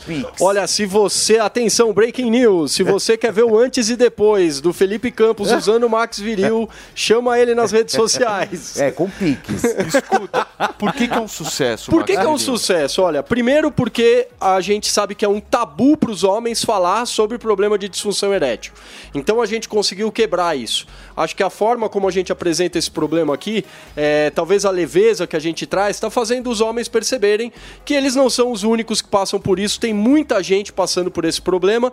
E cada vez que um homem tem sucesso com o tratamento de Max Viril, a gente recebe depoimentos na nossa central que vão aumentando os públicos que a gente atende. Então, antigamente eu falava de três, né? Sim. O homem que tem ejaculação precoce por conta da ansiedade, o problema da ereção, que é causado por falta de circulação sanguínea, a perda do desejo sexual. E agora E tá aquele que aparecendo tem mais um. vergonha, né? Que não levanta, né? Exatamente. Tá aparecendo mais um agora que é o seguinte: é um homem solteiro, ele não tem uma relação de longo prazo, ele tem ali encontros casuais, muitas vezes por aplicativo. Sei. E Mas quando ele, ele, quer coloca... dar aquela impressionada. Exato, mas aí quando ele Entendi. coloca o preservativo, o amigão dele acha que é touca de dormir e dorme. Caramba. E aí, tô recebendo depoimentos de pessoas falando que o Max Viril tá fazendo uma ereção firme e duradoura, inclusive com o preservativo. Então você, meu amigo, que tá sofrendo com qualquer situação de disfunção erétil, o Max Viril é uma alternativa aos produtos químicos vendidos na farmácia, porque é um produto natural que tem alta eficácia e alta absorção E não pelo é organismo. medicação. Não, Não. é medicação. medicação, Se você é. tem diabetes, tem pressão alta, toma cachaça, toma medicamento, você pode tomar o Max Viril que ele vai fazer o efeito. Ele tem o efeito imediato, você toma um pouco antes da relação sexual, seu corpo já vai começar Você a pode melhorar. tomar numa boa? Numa, boa, pode tomar inclusive com até quem, até, quem te- a- até quem teve parada cardíaca. É mesmo? Exatamente. Porque é o produto natural. Ele tem, ele, é repo- ele tem reposição de vitaminas e minerais que são essenciais para o estímulo do homem. Muito legal. Além de ter Ô, flavonoides Donatão, que são vasodilatadores. Vamos levantar que- pra valer agora, porque ontem você deu 70%. Você vai manter? Olha, eu, eu vou dar 1% a menos, porque eu quero dar o desconto mais sensual do Brasil. Muito bem, levanta a 69% de cabeça, desconto, Brasil! hoje, eu tô, 69. hoje eu tô embalado a vácuo, você Hoje viu é a causa? 69. Você tirou 1%. Eu tirei 1%, mas é o seguinte, gente. Calça justa essa, não? 69% de desconto. É o desconto mais sensual. Na prática, é como se você comprasse uma cartela de Max Viril e recebesse três. Olha só. Boa. 15 cápsulas, dá pra 45 dias Até de que tratamento. horas, Donato? Eu vou fazer o seguinte, ó. Até que Eu horas? vou liberar 500 ligações nessa Os 500 promoção. primeiros? Isso, e eu vou mandar o segredo. Donatão, isso é bom, hein? O segredo dos Isso filmes é bom, eróticos é o gel que aumenta o volume e acaba E com a ejaculação maquininha de precoce. barbear. Vai a maquininha de barbear. 0800 015 1313. Anota esse telefone. Por 0800 vai, 015 1313. Os 500 primeiros, isso aí termina em Sabe 10 minutos. Sabe por que vai a maquininha? Obrigado, Foi Quando Dona você Tex. apara a moita, a, a árvore, árvore cresce. cresce. 0800 015 1313. Liga agora. 500 primeiros termina em 10 minutos, certo? Levanta a cabeça. Gente, Brasil. Silvio Santos está em busca da moça do bambu.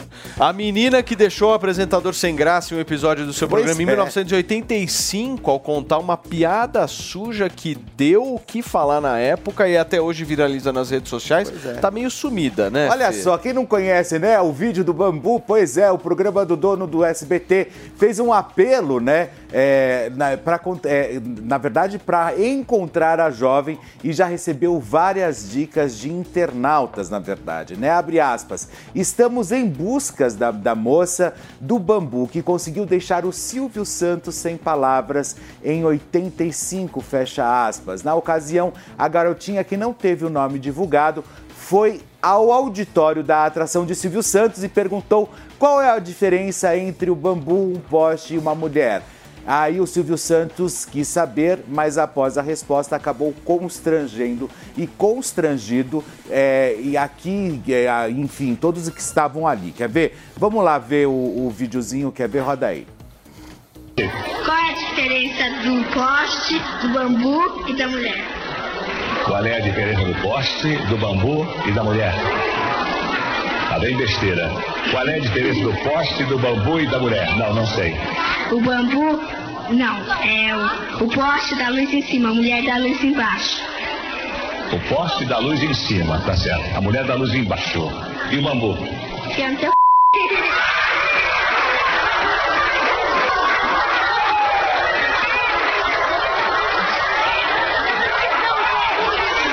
suja, sem vergonha. Boca suja. Boca suja, sem vergonha. Pois é. Essa Silvio Santos não esperava, né? E olha, eu vou te falar, e a Patrícia Bravanel ontem fez o apelo aí, querendo buscar a menininha e querendo saber por onde anda, obviamente, agora essa mulher, né? Eles querem levar no programa Silvio Santos lá para fazer toda a retrospectiva dessa história. Agora vão achar, né, Fê? É lógico que vão, depois desse apelo todo, Não, né? Um canhão achar. de divulgação, espero que sim, né? Que saudade dessa época de politicamente incorreta da televisão brasileira, né? Você não sente falta, Antônia? Nossa, eu sou da época dos trapalhões, gente. Eu não perdi os trapalhões. Vai hoje fazer uma brincadeira que os meninos faziam pra ver se você não vai direto presa. Chatice os dias de hoje, tá chato viver. Você não é da época dos teve também trapalhões, né, o- Paulinho? Não, essa é a época da Antônia. Teve também aquele episódio do Raça Negra, lembra disso? Do qual que é do Raça O- Negra? Que o menininho começa a cantar, a flor murcha. Você lembra dessa história? Lembro. Essa- Aí o menino começa a chorar, cara. Se faz isso hoje em dia, sei lá, o direito da criança. É verdade. Mas eu gostei do vídeo do Silvio Santos, do raciocínio que ele faz, né? Ele É. vai lá para. Então, em cima. Inter... Coloca de novo pra mim aí, só pra gente analisar. Em cima. O poste e da luz embaixo. Em cima. Ele realmente caiu, depois Isso, ele fala sem de vergonha. novo aí, Mari, por favor. Boca suja. Vem besteira. Qual é a diferença do poste, do bambu e da mulher?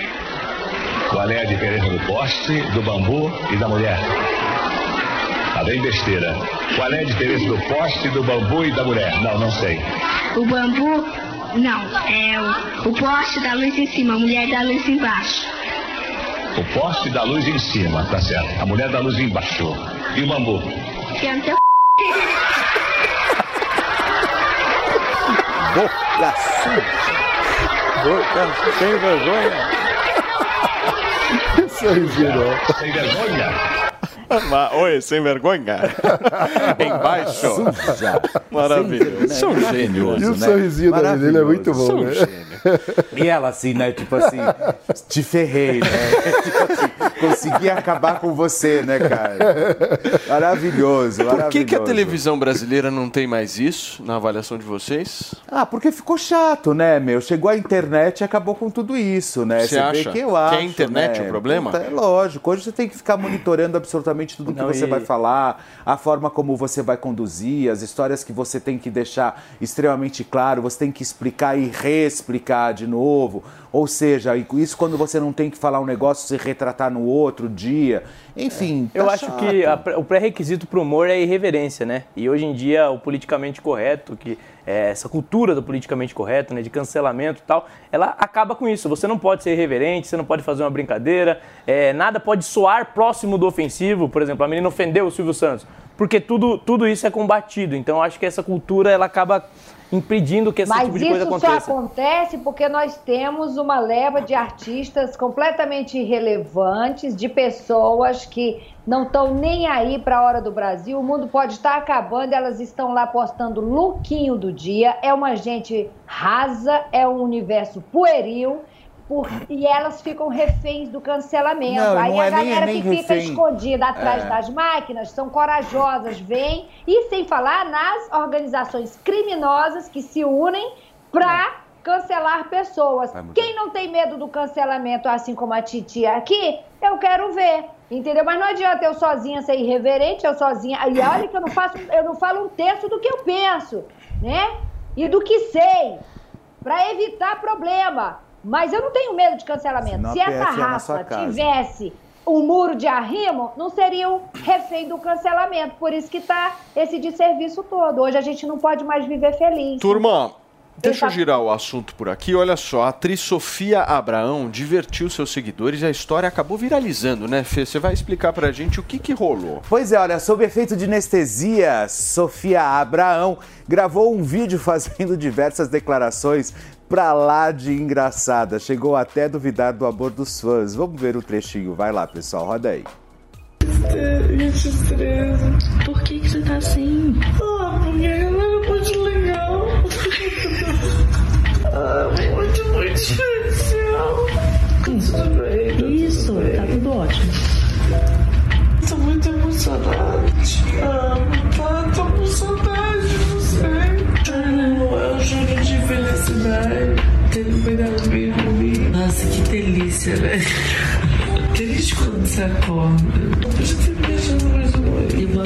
vez. A gente viu que realmente gosta. Amor, não fico juntos. Ah, Só obrigada por tudo. Pra vocês que estão no rádio, né, Fê? É bom Muito explicar. louca, é. A Sofia Abraão, a atriz, estava sedada e gravou um vídeo extremamente assim, parecendo o Mano Ferreira de quarta-feira à noite. É. Sabe como é que é, né? O- tipo, Felipe Campos. Muito louca, muito Quarta-feira à noite, das 10 Não às é muito 11. diferente disso aí, não, viu, gente? O que, que é, A Antônia? Sofia não é muito diferente disso aí, não, na vida real. Olha, mas parece Sofia, que ela não, É eu exatamente isso aí. Eu vou contar pra vocês o que aconteceu quando eu ah, operei agora o pé, né? Eu contei pra vocês, não? Não. Eu não, Não. contei, né? Voltei da cirurgia, eis que eu estou no centro cirúrgico. Adivinha quem eu voltei chamando logo que eu abri o olho? Quem? Vocês não têm ideia. Quem? Gretchen! Eu, Gretchen! Verdade. Mentira. Gretchen! Aí, o, o, o cara tava me tirando do centro Que cirúrgico. subconsciente é esse, cara? O cara tava me tirando do centro cirúrgico. E aí o Cláudio, o Zé, já estava na porta ali esperando pra eu ir pro quarto. Disse que o Cláudio olhou pra mim, pegou e falou assim: E aí, tá tudo bem? Eu falei assim: Eu vi a Gretchen! A Gretchen! E aí, menino, disse que ficou. Aí o cara virou pro Cláudio, pegou e falou assim: faz uma meia hora que ele tá chamando a Gretchen lá dentro. Mas que extravagante, Felipe Campos. Meu, eu não sei por que, que rolou isso, cara. Eu troquei a prótese mamária ano passado. Eu não sei o que, que rolou. Assim, eu não eu, Você queria eu dançar conheço. um conga lá Eu sei lá que eu queria, acho que eles era o pé, eu queria fazer o perigo. Você quer que a Gretchen venha no programa? Não, eu não sei por que que eu te- acordei chamando a Gretchen. Mas vamos realizar o teu desejo, querido. Não, eu gosto da Gretchen, mas eu sou muito Gretchen, próximo da. Gretchen. Minha amiga, enfim, amo. Beijo, Gretchen, beijo, Mariodete. Sabe o quanto eu te amo. Mas ao ponto de você voltar de uma cirurgia gritando pela Gretchen no centro cirúrgico, aí eu acho um pouco demais, É, né? eu acho aí, Há dois anos aí eu eu acho... a prótese mamária e tava namorando. E eu pedi que o meu cirurgião é meu amigo. Eu falei, pelo amor de Deus, não me libera falando besteira. Mas é bom, às vezes, dar uma soltada, né, Mano Ferreira? É bom. de quarta-feira, né? É bom. Eu gosto. Sempre sim. bom. Mas é uma delícia, né? É uma delícia. Eu acho que essas histórias de centro cirúrgico é maravilhoso. Eu odeio ser sedado, odeio, pessoal, odeio. Aí o que aconteceu? O médico, o anestesista, chegou pra mim e falou assim: Eu não vou deixar você dormir, eu só vou deixar você um pouco mais sedadinho. E aí ele vai fazer anestesia local. Eu falei: Não, beleza então. Ok, aí tava rolando tal, ele me colocou lá o remedinho. Aí eu comecei a ficar meio, meio aí eu virei pro doutor Maurício, que era o anestesista, falei, doutor, ele olhou e fiz assim, ó, só mais um shot. Capotar de vez, sabe? Ai, maravilhoso. Ah, uma sensação gostosa. Centro cirúrgico é maravilhoso. Fe- Isso é que você não bebe, né? Imagina Isso se eu você não bebo. bebesse, E eu não né? bebo, viu, pessoal? É, Nada. Sei, sei. Não vamos entrar nesse detalhamento. Turma, eu vou fazer o seguinte. Solta aí a música, Glaucão, por favor, só pra gente ir pra um rápido intervalo comercial. E eu vou noticiar pra vocês o seguinte: Conga la Conga, governo Lula distribuindo 10 bilhões de reais. Você achando que a pele das fake news foi adiada e tal. Aguenta aí, porque daqui a pouquinho eu vou te explicar o que, que tá rolando neste país da Conga. Não saia daí, são 11 horas e 14 minutos. E dá uma conferida no giro de notícias de agora.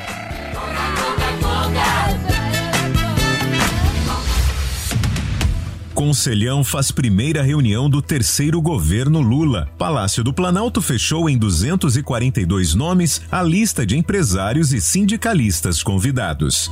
General Amaro toma posse hoje como ministro do GSI. Militar já comandou o gabinete durante o governo petista de Dilma Rousseff. Relator do PL das fake news se reúne com diretores do Google. Deputado Orlando Silva, do PCdoB, esteve em jantar organizado pelo governo. Votação do arcabouço é adiada por divergências e viagem de Lira. Discussão do novo marco fiscal na Câmara dos Deputados deve acontecer no dia 16 de maio. Rússia faz contra-ataque pesado com drones na Ucrânia. A ação acontece um dia após os russos acusarem Kiev de tentar assassinar Putin no Kremlin.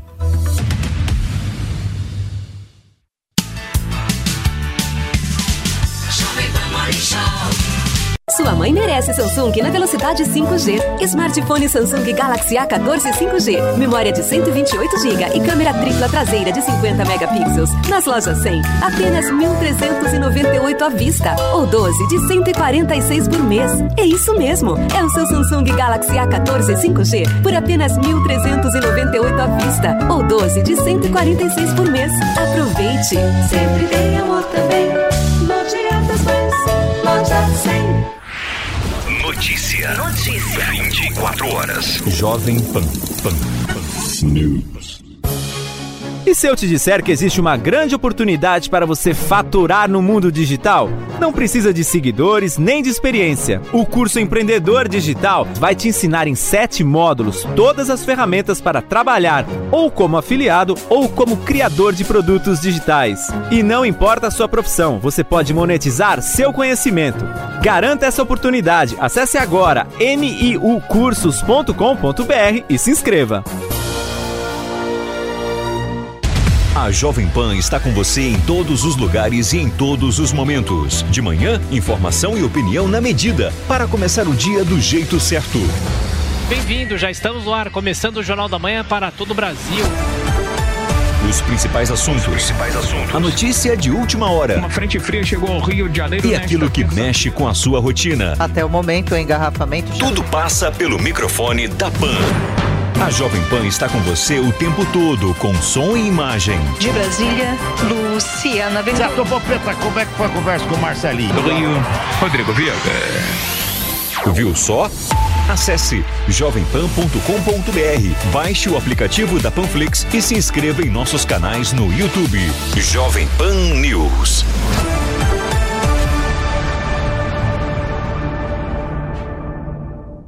Experimente o polvo provençal do Rufinos Restaurante. Uma deliciosa receita de polvo inteiro grelhado com alho e ervas de Provence. Acompanhe riso al nero de sépia. Para duas pessoas, imperdível. Rufinos Restaurante, no Itaim, Rua Doutor Mário Ferraz 377. Acesse rufinos.com.br. A Jovem Pan apresenta Conselho do Tio Rico. Senhoras e senhores, meu nome é Daniel Zuckerman e este é o Tio Rico. no Fala. Zuki. Toda vez que eu vou na tua casa, eu chego lá, pode ser três da tarde, uma hora da manhã, você e a Betina adoram assistir o mesmo filme. Se, se eu mentir, você me fala aqui na minha cara. Você lembra? É o filme do Morgan Freeman lá com o Jack Nicholson. Você sabe qual que é? Adoro o Jack Nicholson. Aquele adoro. Nunca é Tarde Demais. Nunca é tarde demais e tem outro que eu gosto. São Mas- os intocáveis. Também. Francês, é. Mas é o The Bucket List, né? Exato, adoro esse filme. A tradução seria bater as botas, seria, não é isso? É verdade. E o filme tem um ensinamento maravilhoso, né? Os personagens são dois principais lá, eles estão infelizmente, infelizmente eles estão com câncer no pulmão, se encontram, Ah, sim, eu adoro esse filme. né? Eles Maravilhoso. são, tem um paciente terminal e aí eles resolvem fazer uma lista, 10 coisas pra fazer antes de morrer. Você com essa sabedoria, com esse cabelo branco que te traz tanto respeito, eu gostaria agora pra nossa audiência três coisas pra fazer antes de morrer. Não precisa ser 10 que nem tempo a gente tem. Três. Vou te falar, eu gosto, eu tenho uma sinergia muito grande com pessoas que viajam muito, Zuki. Quanto mais você viaja, mais você tem reflexão e conhecimento da tua própria existência, do teu país. Descobre uma cultura de nova. riqueza, de pobreza, de cultura. Eu adoro. Eu, quem viaja tem uma cabeça completamente diferente. Adoro. E, e um parente, você fala assim, quando você for viajar, vai pra Paris, sai e se perde. Você- Adoro, Você é. fala, vai se perder. não, não pega roteiro. Se perde que você vai encontrar uma galeria, um museu que você nunca viu, vai sentar e ver uma música que você nem sabia que existia. E o- se perde na Exato. viagem. E hoje, com o celular na mão, com uma câmera, você guarda isso e explora cada vez mais. E Boa. aí vem o meu segundo ponto. Qual seria? Conhecimento. Porque Conhecimento. O, porque o cara que viaja e ele tira uma foto de uma obra de arte, ele fala, tá bom, esse artista aqui é, sei lá, Rothschild, mas quem que é esse cara? E aí mergulhar nesse conhecimento de fora traz uma, uma expansão da mente que eu adoro, eu sou viciado nisso. Eu, eu- teve uma época, Zuki, que eu fiquei viciado em, em saber como era feito Murano na Itália, e a gente viajava 50 vezes para Murano para ver como era feito. É maravilhoso. Isso para mim é, é o, o creme de la creme. Perfeito. E o terceiro Terceiro e último agora, anotem. é um legado. Porque os dois primeiros são para você, é conhecimento e viajar. E agora, quando você vai embora para outro, sei lá onde, pro céu, pro, sabe lá onde você vai, tem que deixar um legado para quem fica. Porque o conhecimento ele pode ser transferido para alguém. Você- Mesmo depois que você morre. Por isso que a gente tem um Instagram. Entendeu? E a gente faz esses conselhos. Porque ó, no final, o que importa é o legado que você deixa pros seus filhos. E se não tiver filho, para quem tá ouvindo. Então isso é maravilhoso. Conhecimento, viagem e legado. Esse é o recado. Você me emociona tanto que você é o professor que quer sempre que o aluno seja mais inteligente. é isso aí. Emocionante. Conselho do tio Rico aqui na Jovem Pan. Beijo grande. Conselho do Tio Rico. de um urso e muito maior que o tamanho de uma capa que estamos acostumados a ver por aí, viu? E é o seguinte, o urso prateado vem com uma coroa que graça, vem com uma coroa de pendurar, né, o celular no pescoço. E a influenciadora mostrou que além da capinha, vai usá-la como uma bolsa também. Na, na, na web, a nova capinha da influenciadora dividiu opiniões, já que GK foi duramente criticada pelo estilo cafona final do ano passado e depois disso sofreu uma sofisticação no visual. Bom, mas olha, a capinha é o de menos. O Paulo Matias veio com outro dia com tênis, parecendo a capivara filó. Caramba, parecia a capivara Aquele tênis filó. era- Era um É uma tênis- mistura de capivara filó Era- com o, foi o um ursinho tênis. puff. Querido, É, usaram um vocês pra pegaram aquela capivara. Você, você. a Faltou o cropped A vermelho. culpa da capivara é toda sua, porque você pegou, É resolveu ser o defensor da capivara. Aí não. você foi lá, Não. chorou pela capivara e tal. Chorei Aí o que, que mesmo, aconteceu? mesmo. Deixa, olha nos meus olhos. Chorei olha o mesmo. que, que aconteceu. Você não queria que a capivara voltasse ao habitat Voltou, natural? voltou. A capivara voltou ao habitat natural e provavelmente deve ter sido morta por um tigre no meio da tá floresta. nada, ela tá lá linda, Ela tava vivendo. super bem numa boa, se encheu o saco da capivara. Aí sabe o que aconteceu? Os caras foram lá e fizeram um tênis. Foi isso que aconteceu. Então o meu tênis hoje, Nossa. o meu tênis hoje é com pelo da capivara filó, tá? Só pra provocar você e todos os defensores das capivaras, que eu tô de saco cheio da capivara. Inclusive, a capivara vem hoje no pânico, eu fiquei sabendo. A capivara vem? O Emílio vai é? trazer. Não sei se é a capivara, mas vai vir a, a filó. A capivara não, porque ela tá no meu tênis. Não, brincadeira. Ai, que horror falar uma coisa assim. A capivara. Coisa maldosa. Ah, o ursinho puff tava no teu pé. A capivara filó tava no teu pé. Esse é o ponto, Felipe Campos. Faltou você usar o, o cropped vermelho do ursinho puff. Você sabe que não me vem com esse papo. É, eu fiquei um pouco confuso agora, porque o Glauco me falou aqui no ponto É. eletrônico que voltou pro rádio. E normalmente quando volta pro Você rádio, eu chego e falo o seguinte, gente, são 11 horas e 24 minutos nesse momento. A gente está discutindo o que mesmo aqui? Eu já me perdi. A capa da GK. A capinha da Da GK, GK, perfeitamente. Bem É ridícula, um né? urso. Por que, que a gente chegou na capivara? Porque, porque foi tão cafona quanto o teu tênis. Ah, perfeito. Que agradável. Bonito é o seu óculos, né, Felipe? Mas não vamos entrar nesse detalhe, né? Ai, ai. Bora. Para vocês que estão no rádio, uma pena que não estão vendo esse óculos tão bonito de Felipe Campos, que deixa ele, meu, Era do Castelo absolutamente bem Ratimbun desenhado. isso aqui, meu. Ah, do Castelo Ratibum. É, é, é vintage. Interessante. Olha só, turma, uma mulher chamou atenção nas redes sociais passeando com um animal um pouquinho inusitado. Explica melhor Pois é, história. Paulinho, olha só, isso aconteceu em Manaus. Uma mulher foi filmada com um pato na coleira passeando em um shopping na cidade. A imagem logo ganhou as redes sociais e muitos internautas fizeram referência à capivara filó, dizendo que o Ibama logo iria dar um jeito de pegar o animal também. E ela linda, olha lá, passeando, enfim. Agora, daí ela passeando, enfim. Agora, a gente sabe que pato, quando ele resolve, né, fazer alguma coisa que não deve, você sabe o esparrame que é, né? Você imagina você tá andando com o pato ali, é, recolher as necessidades do pato no meio do shopping. Imagina você fala assim: ah, eu vou passar ali na Chanel para pegar um batonzinho. Aí você entra com o pato. Tem uma coleira pro pato. Hã? Não, tem uma coleira isso. o, pla, o prato. Uma bela de uma pato. coleira. Agora, isso aí é animal silvestre? A gente pode dizer que um pato Não, é? pato não, Não, é animal não. silvestre. Não? Mas também não é animal para andar na coleira, né? Não é Tipo, pet, né? É, não é pet. Ah, não, mas o Ibama acha um jeito. Já, o Ibama arruma um jeito de tirar o pato da mulher, porque é isso que ele sabe fazer, né? É, então. E foi em Manaus, viu? Essa Foi em. Manaus? Amazonas, Ah, e né? falando, a gente falou em capivara, estamos falando em pato agora, você sabe que o Ibama vai entrar com recurso para querer tomar de novo De a novo? capivara Meu do Deus cara, né? Meu Deus do Ele céu. não, Eu não vi um vídeo, Fê, de um fiscal lá do Ibama Hum. dizendo várias irregularidades lá do Agenor e É, tal. Os caras Agenor. vão insistir, então. É, porque agora estão agora tão levantando um monte de coisa que na verdade não é verdade, né, gente? É, e agora eles vão entrar com recurso justamente contra a decisão judicial do juiz que deu a liminar para o tutor, né, que é o Agenor, e aí eles vão entrar com essa, com essa liminar aí, vamos ver o que É vai bizarro, acontecer. é. É, Agora, cá, a parece gente que é só não uma disputa, eles porque... querem, eles querem Nós, colocar. Gente, eu só queria deputados- Não, gente, entender. O que que é o-. Entender uma coisa. Tudo bem A que gente você. não vai falar dos 10 bilhões que foi distribuído para os deputados. Vamos aí Não, ficar deixa eu só falar uma coisinha, ô, ô, ô, ô, ô, ô, Antônia. Assim, a gente pode até falar 10 bilhões, só deixa eu terminar de falar da capivara. É o seguinte, ó, é o. É assim, é assim. Entra na história da capivara, que é bem melhor. E aí, ó, é, é, o que rola é o seguinte. Agora, ela me cortou.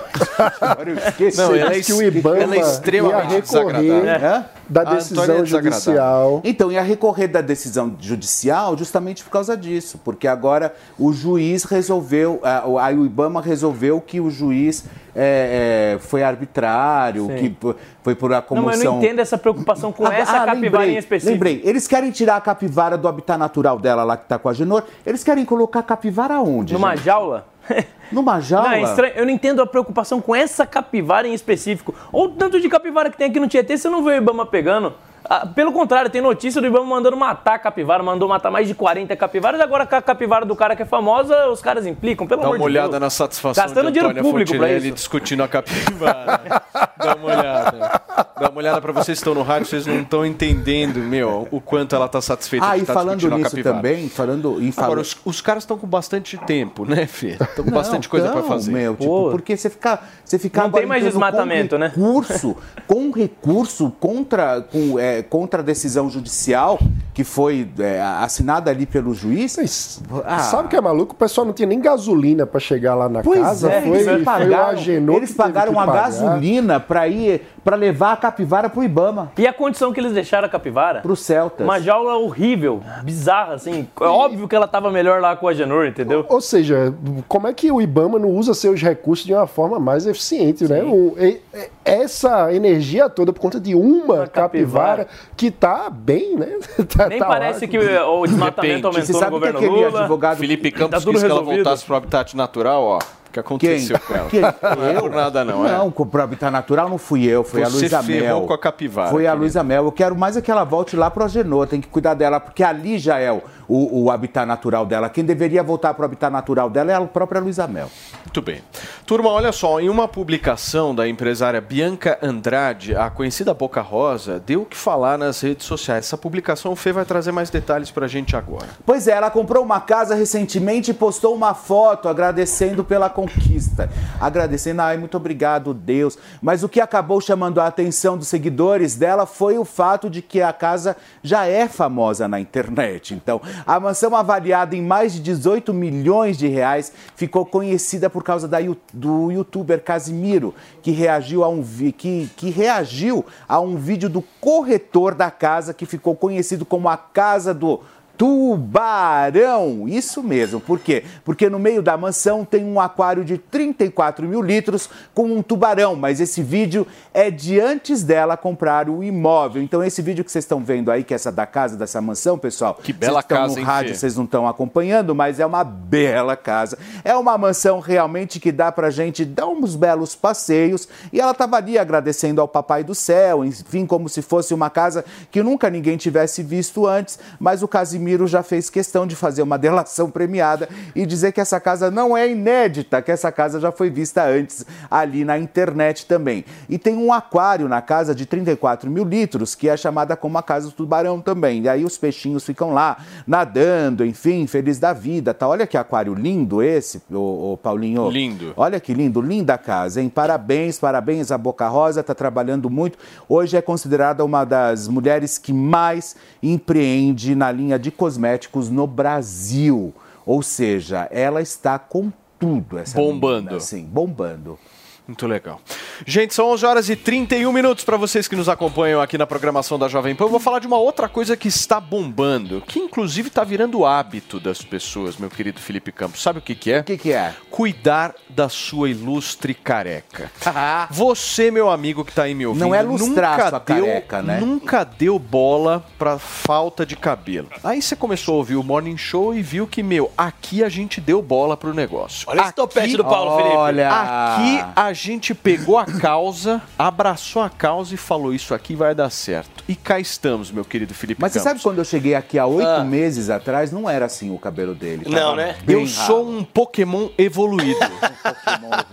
É impressionante. Ô, vou falar pra você. O, o Alex, ali na, na, na maquiagem no 18, falou pra mim: presta atenção e repara no volume que está o cabelo do Paulo hoje.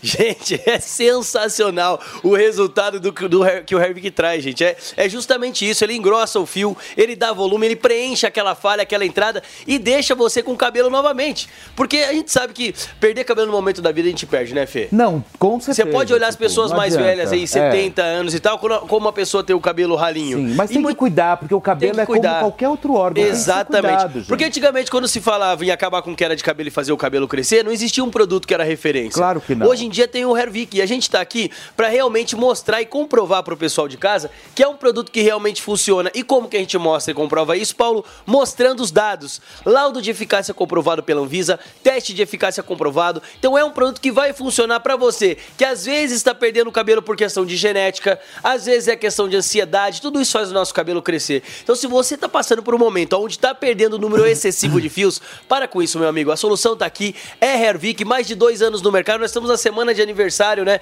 Dessa empresa que é sensacional, que é Ô. pioneira aí, que está sendo sucesso Ô, quando Andrade, o assunto sabe, é quando, acabar sabe com por que queda eu capilar. gosto? Eu gosto da- da- do, do produto de vocês Ah. e da empresa, porque Sim. vocês marcam aqui, vocês não têm medo de colocar aqui. Exatamente, olha, a gente coloca um teste de 100%, eficácia. Quem tá escrito aí? 100% redução da queda. 100% vem na caixa aqui. Exatamente. seja, se você não tiver 100% redução da queda, você pode reclamar. Porque eles estão afirmando 100% redução da queda. E 66% no segmento de novos fios. Ou seja, o negócio é bom. O Fê, o que a gente pode falar pra galera é o seguinte: a tua situação melhor vai ficar. Vai ficar, certo? muito, muito. Essa, essa é a clareza que a gente tem pra te falar. Sim. Porque, meu amigo, você vai perceber que você vai parar a queda automaticamente, a queda É vai muito ser rápido. muito menor. Muito rápido. Tô te falando isso em questão de uma semaninha, você já Sim. vai sentir passando de manhã e de noite. Exatamente. E segundo, você vai começar a ver o teu cabelo ter mais volume. Então, às vezes, não é nem Exato. crescer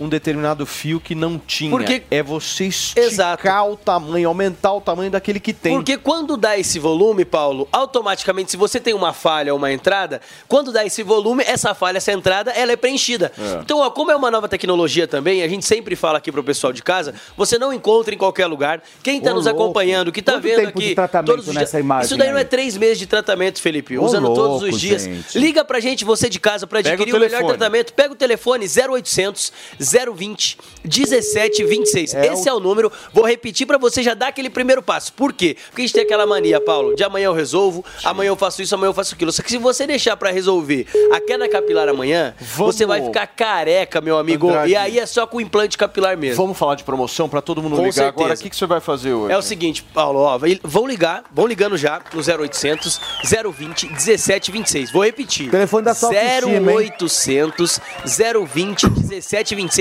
Esse é o telefone da sua autoestima que hoje, Paulo, olha o brinde que a gente trouxe, Felipe. Gente, isso aqui é de, isso aqui é de rico, Uma? Alexa, Olha, é uma é- Alexa é uma de Alexa, brinde, tá? é uma Alexa? É uma Alexa é uma de Alexa, brinde. é É, o melhor Alexa. brinde que a gente já deu até agora. Sensacional. Você tem A- noção, Ale- Paulinho? Alexa e a maquininha eu acho que foram um dos melhores que brindes. horas? Vai fazer o seguinte, vai ligar no 0800 020 É uma 1726 Alexa e ó, eu não vou limitar também, até o final do programa, Até o final. todo Alexa, mundo que ligar vai pagar só metade é do o preço. melhor é, produto para queda de cabelo? Não, Ó, sensacional. 50% de desconto, Paulo. 50% de metade do desconto. preço. E a Alexa para quem levar o tratamento Alexa. de um ano. 0800 até o final do programa. 020 1726. 0800 020 1726. É um baita brinde, Até hein? meio É um baita a gente brinde, nunca hein? deu uma Alexa de brinde se você levar o tratamento de um ano. Alexa É isso aí. ó, E metade do preço também, 50%. Obrigado, Andrade. Tamo junto, Paulo. Valeu. Turma, olha só, uma noiva dos Estados eh, Unidos, inclusive, chamou muita atenção nas redes sociais e daqui a pouquinho a gente vai contar sobre isso. São 11 horas e 36 minutos nesta quinta-feira. Você sabia que tem novidade no seu rádio? É a Jovem Pan News 76.7 FM. Mais uma frequência para você ficar bem informado. Opinião, análise e informação. Jovem Pan News 76.7 FM. A rádio que você já conhece, ainda melhor. Jovem Pan News 76.7 FM. Jornalismo independente. Sua mãe merece Samsung na velocidade 5G. Smartphone Samsung Galaxy A14 5G. Memória de 128 GB e câmera tripla traseira de 50 megapixels. Nas lojas 100, apenas 1.398 à vista. Ou 12 de 146 por mês. É isso mesmo. É o seu Samsung Galaxy A14 5G por apenas 1.398 à vista. Ou 12 de 146 por mês. Aproveite. Sempre tem amor também. Loja das Mães, loja 100. Copa Libertadores da América vai pegar fogo no Vai de Bob. Bora então palpitar todas as partidas da Libertadores? Então só vem. Deposite no mínimo 50 reais, selecione a opção Copa Libertadores no Vai de Bob e ganhe 100% em saldo de bônus para apostar na Libertadores. Isso mesmo, 100% de saldo de bônus. Tá esperando o quê? Acesse agora vaidebob.com e bora fazer aquela fezinha. Na dúvida, vaidebob.com.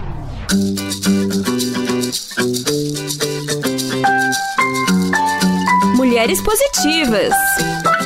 A Pentes é uma fintech brasileira que, além de atuar no campo da sustentabilidade, promove uma reflexão social sobre menstruação e pobreza menstrual. No Brasil, eu acho, no Brasil, uma em quatro meninas faltam acesso aos produtos menstruais. Então, para a gente, desde o lançamento da marca, que agora faz quase seis anos, a gente sempre viu muito responsabilidade de ajudar, uh, tanto em projetos sociais e ambientais. Uh, e eu sempre falo que saúde é um mercado de trilhões de dólares. São mercados muito grandes ao lado comerciais, mas também um direito humano. Veja a entrevista completa da sócia da Pentes, Emily Ewell, no canal da Jovem Pan News no YouTube e no Panflix. Mulheres Positivas.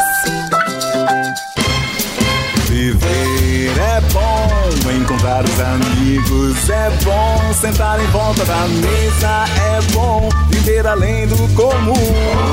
Bom, aqui no Barbacoa é assim, a melhor mesa de saladas que tem, e o sabor da carne vai além. Barbacoa, muito além da carne. No Itaim, Shoppings Day Day em Morumbi ou na sua casa pelo iFood. Só no Barbacoa.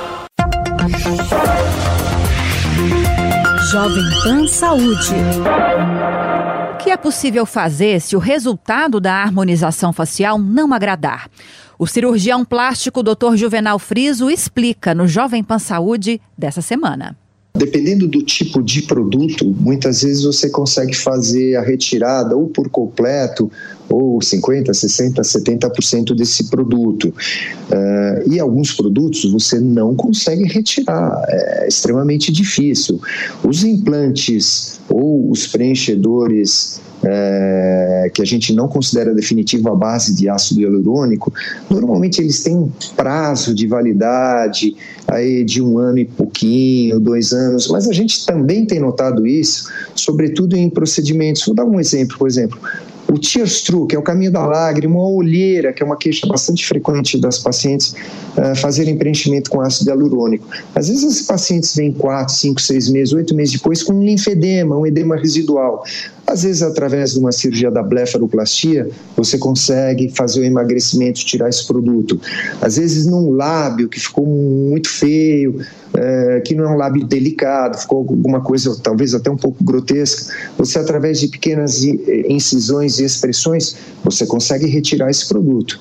Mas, por exemplo, como eu falei, eu milito muito na área da, da face, da cirurgia do rejuvenescimento facial. Hoje, às vezes, às vezes, às vezes a gente faz escolamento da face e lida com áreas de fibrose, de aderência, porque a hora que você injeta o produto, ele vai permear no subdérmico embaixo da pele, no tecido celular bicutâneo, na gordura, muitas vezes intramuscular ou às vezes até periósteo, que a gente chama na, na, na base do osso. E você tem ali estruturas nervosas, inserções musculares, você não consegue fazer essa retirada. Se você quiser assistir essa e outras entrevistas, você já sabe, é só acessar o canal Jovem Pan Saúde e também o aplicativo da Panflix para Android e iOS. E se você quiser sugerir algum tema, mande para o e-mail saúde@jovempan.com.br.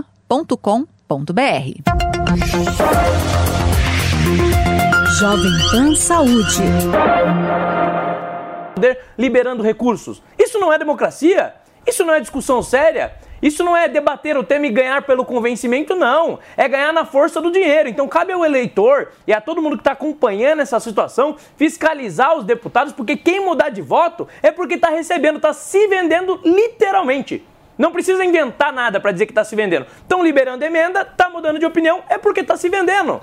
E Agora, uma o pauta que é para calar a boca da população. Assim. É, e uma- Sempre funcionou assim. uma coisa Deixa eu importante- só receber quem, deixa eu só, deixa só receber quem nos acompanha pelo rádio. São 11 horas e 41 minutos para vocês que chegaram agora. A gente está repercutindo aqui a destinação de 10 bilhões de reais promovida pelo presidente Luiz Inácio Lula, Lula da Silva ao Congresso Nacional, logo depois aí dessa derrota do adiamento do PL das fake news. Antônia, é a sua vez, meu amor, por favor.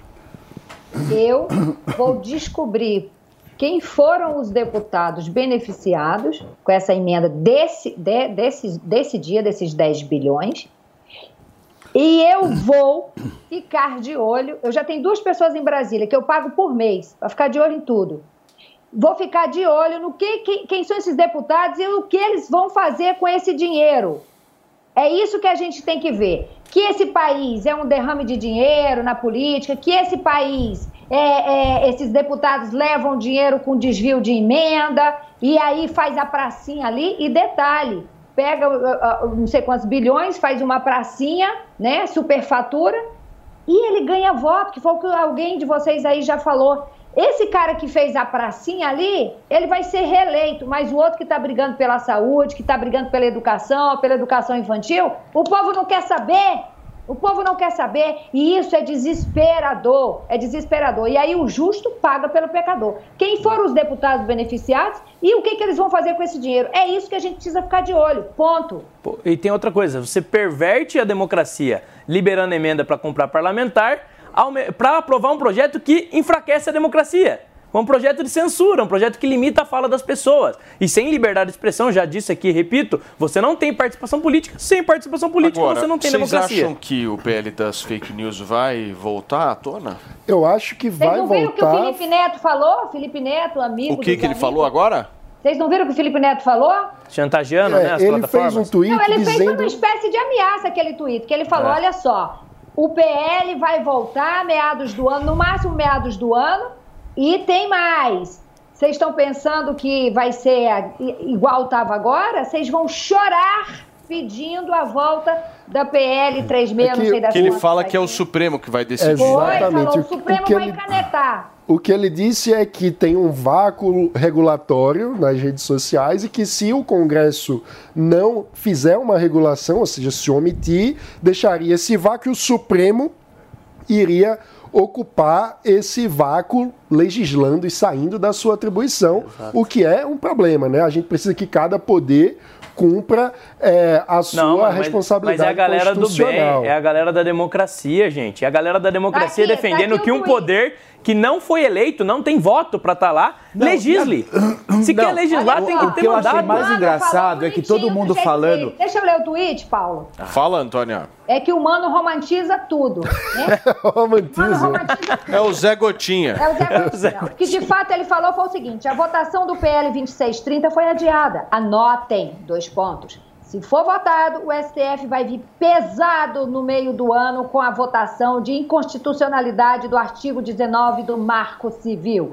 E aí as plataformas vão implorar pelo 2630. Meu Deus. Na falta da regulação, o judiciário vai vir com tudo, pior para todos. E Paulinho, isso é uma loucura, porque o Marco Civil da internet é uma, uma legislação que Isso é existe, que ameaça? foi aprovada, é uma ameaça. E é uma absurda, é, é uma ameaça absurda. A gente não sabe se o Felipe Neto está falando aí é, como porta-voz de alguém, porque afinal de contas ele não tem nenhuma, É, nenhum é poder de falar pelo Postura é nojenta, é postura nojenta do Felipe Neto, que cresceu com redes sociais, cresceu com a liberdade de expressão e agora quer calar a boca das outras pessoas pra sufocar a concorrência, pra ele continuar lá em cima, entendeu? Essa é a verdade. Agora, agora o projeto. Agora. No passado não tão distante, ele falava coisas absurdas do Lula e da Dilma. Absurdas. Pois é. Se hoje eu abrir a boca pra falar de alguém, de uma pessoa anônima, eu sou presa. Qual é o Agora, preço do Felipe Neto? O Felipe Neto é remunerado pela empresa que ele acha que é absolutamente malvada, né? Olha, eu vou dizer uma coisa para um vocês. bom dinheiro nessa empresa, É, né? a PL da fake news. Então, é, é, eu, eu go- talvez pudesse ter ter entrado em vigor, sabe por quê? Porque ontem a gente já viu uma fake news, né? Ontem, quando aqui no programa, a repórter entrou e aí a imprensa amiga começou a publicar Nossa, que ela Catiúcia. estava chorando, a Catiuxa. Gente, aquilo lá é fake news.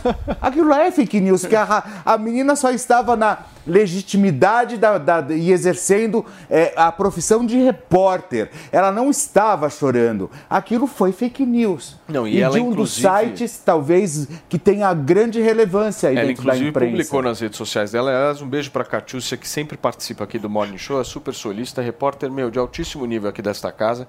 Ela estava com alguns problemas, passou por alguns procedimentos aí médicos e ela toma alguns remédios, enfim, naquele determinado momento ali, ela não tinha tomado naquele dia, ela até explicou nas redes sociais, então mandar o nosso carinho, o nosso abraço para Catiúcia. Mas aquilo lá não foi uma E, fake news? é, e dizer que quando, quando fazem ataques a jornalista no exercício da sua função, eu acho que é dever moral de todo jornalista prestar solidariedade e não embarcar numa coisa dessa. Então, nossa solidariedade aqui a Catiúcia. Mas e eles são tão covardes. É Eles são uma tão covardes que não assinam a matéria. Veio pela Pois é.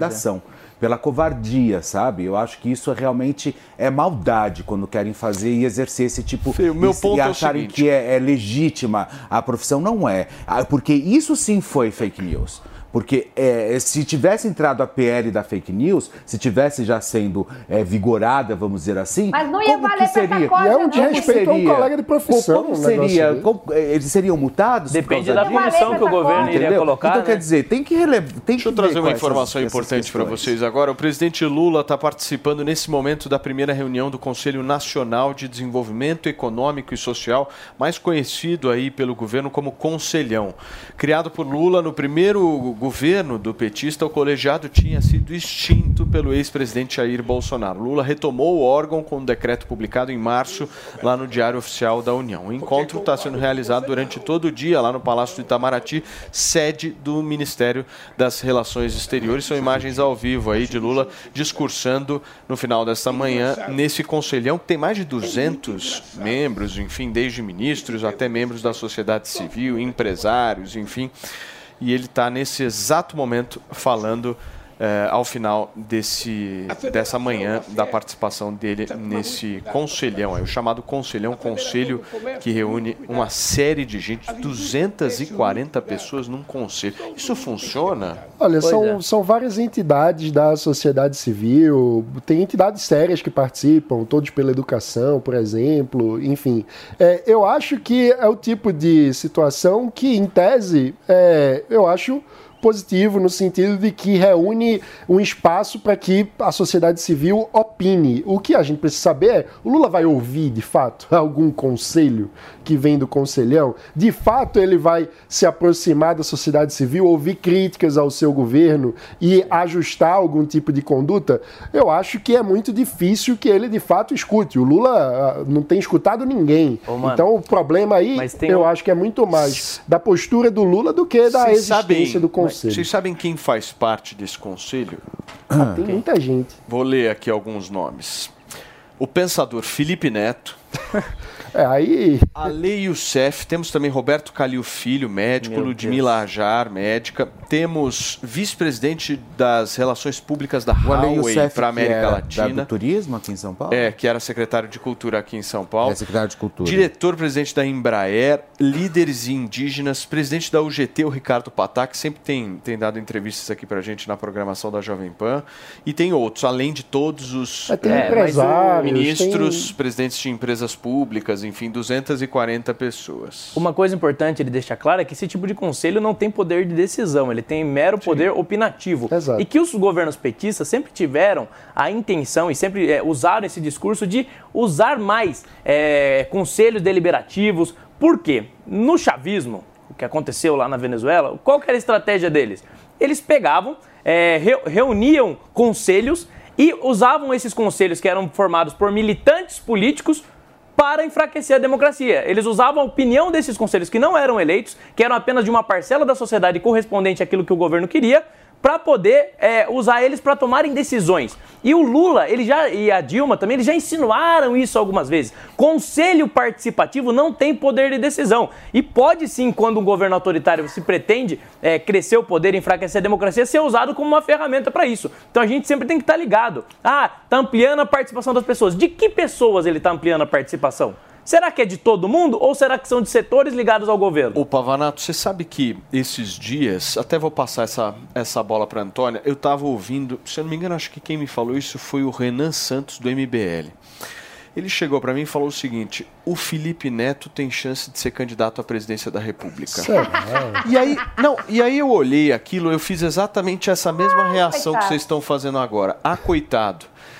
Mas se você for analisar, há movimentos políticos que o Felipe Neto está fazendo, que são movimentos políticos eleitorais, de se colocar à frente de pautas, de representar o governo É, em várias teses. entende. E aí o seguinte, Fê, Eu não. o cara, o cara tem base nas redes sociais. Não acho que, não sei se candidato à presidência da República, mas eu não duvidaria nada de Felipe Neto se lançando na política, eletivo. hein?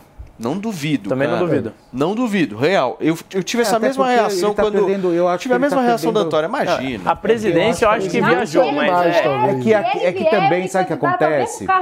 Ele está perdendo a relevância também nas redes sociais. Ele percebeu que o público que acompanhava ele é um público que está crescendo.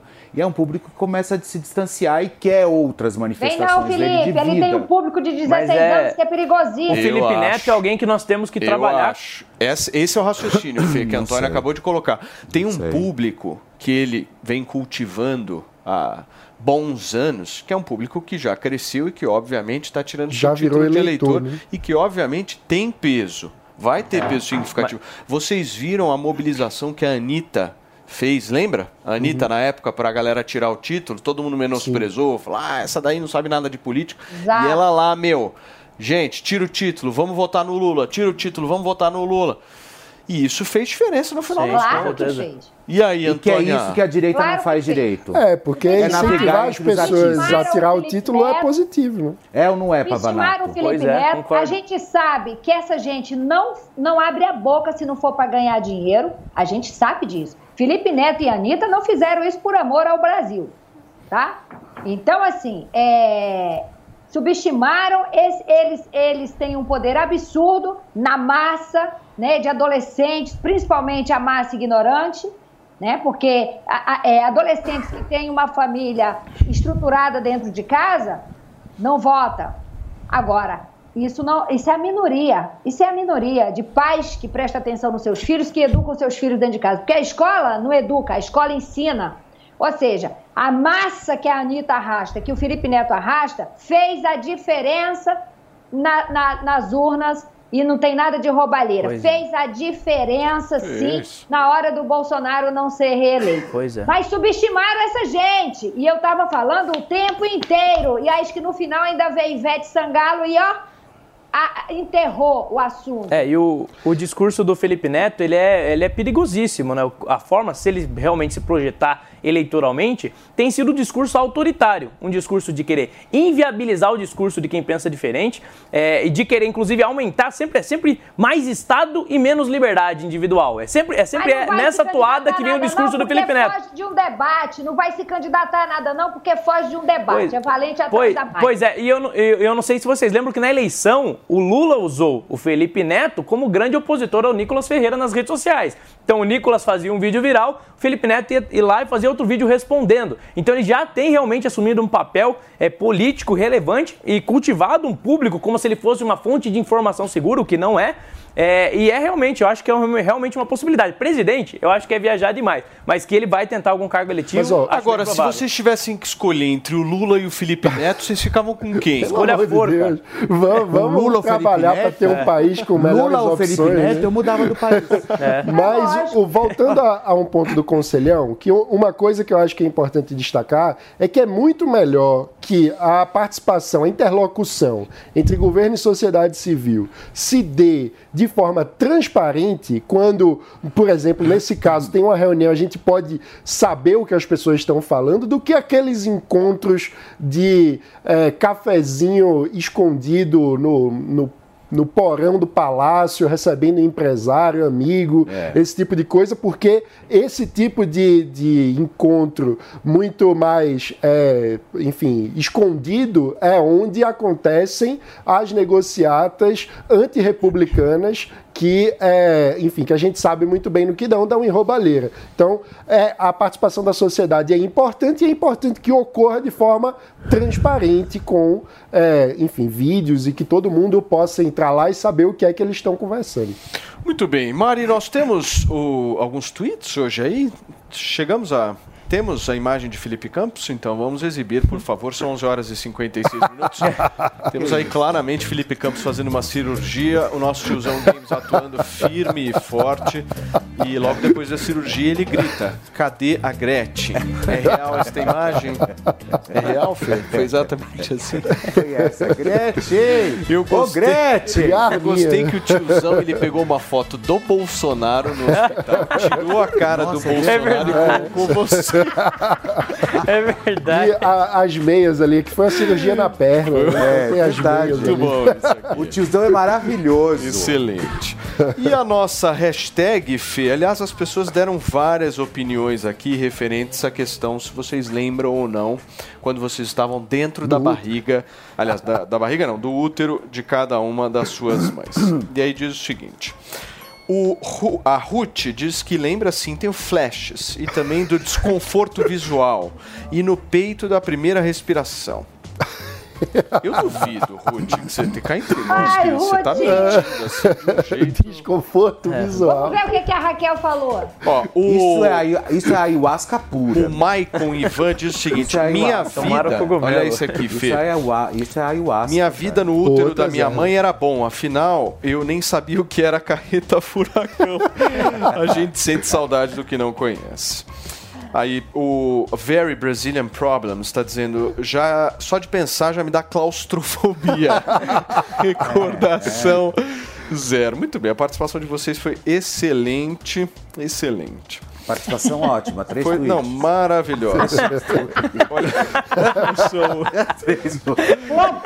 Marcelo Gonçalves, Bom, minha bom, memória bom. é muito melhor. Me lembro da época em que estava no testículo do meu pai, me arrumando é maravilhoso. confusão para o Uma momento da largada. Senhoras e senhores, até logo. Muitíssimo obrigado pela sua audiência, pela sua companhia aqui. a gente ótima, vai ficando por aqui. Essa é a Jovem Pan Jornalismo Independente. E agora a gente tem a Capivara no Pânico e a Conga no final do programa. Hasta la vista, babies. Tchau. Beijo, pessoal.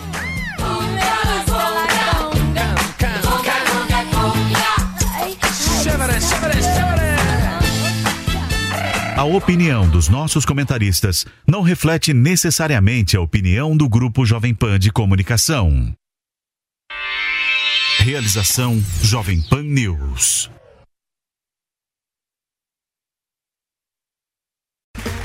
Okay, round two. Name something that's not boring. A laundry? Ooh, a book club. Computer solitaire, huh?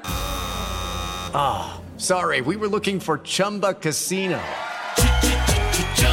That's right. ChumbaCasino.com has over 100 casino style games. Join today and play for free for your chance to redeem some serious prizes. ChumbaCasino.com. No purchase necessary. Where prohibited by law. 18 plus terms and conditions apply. See website for details.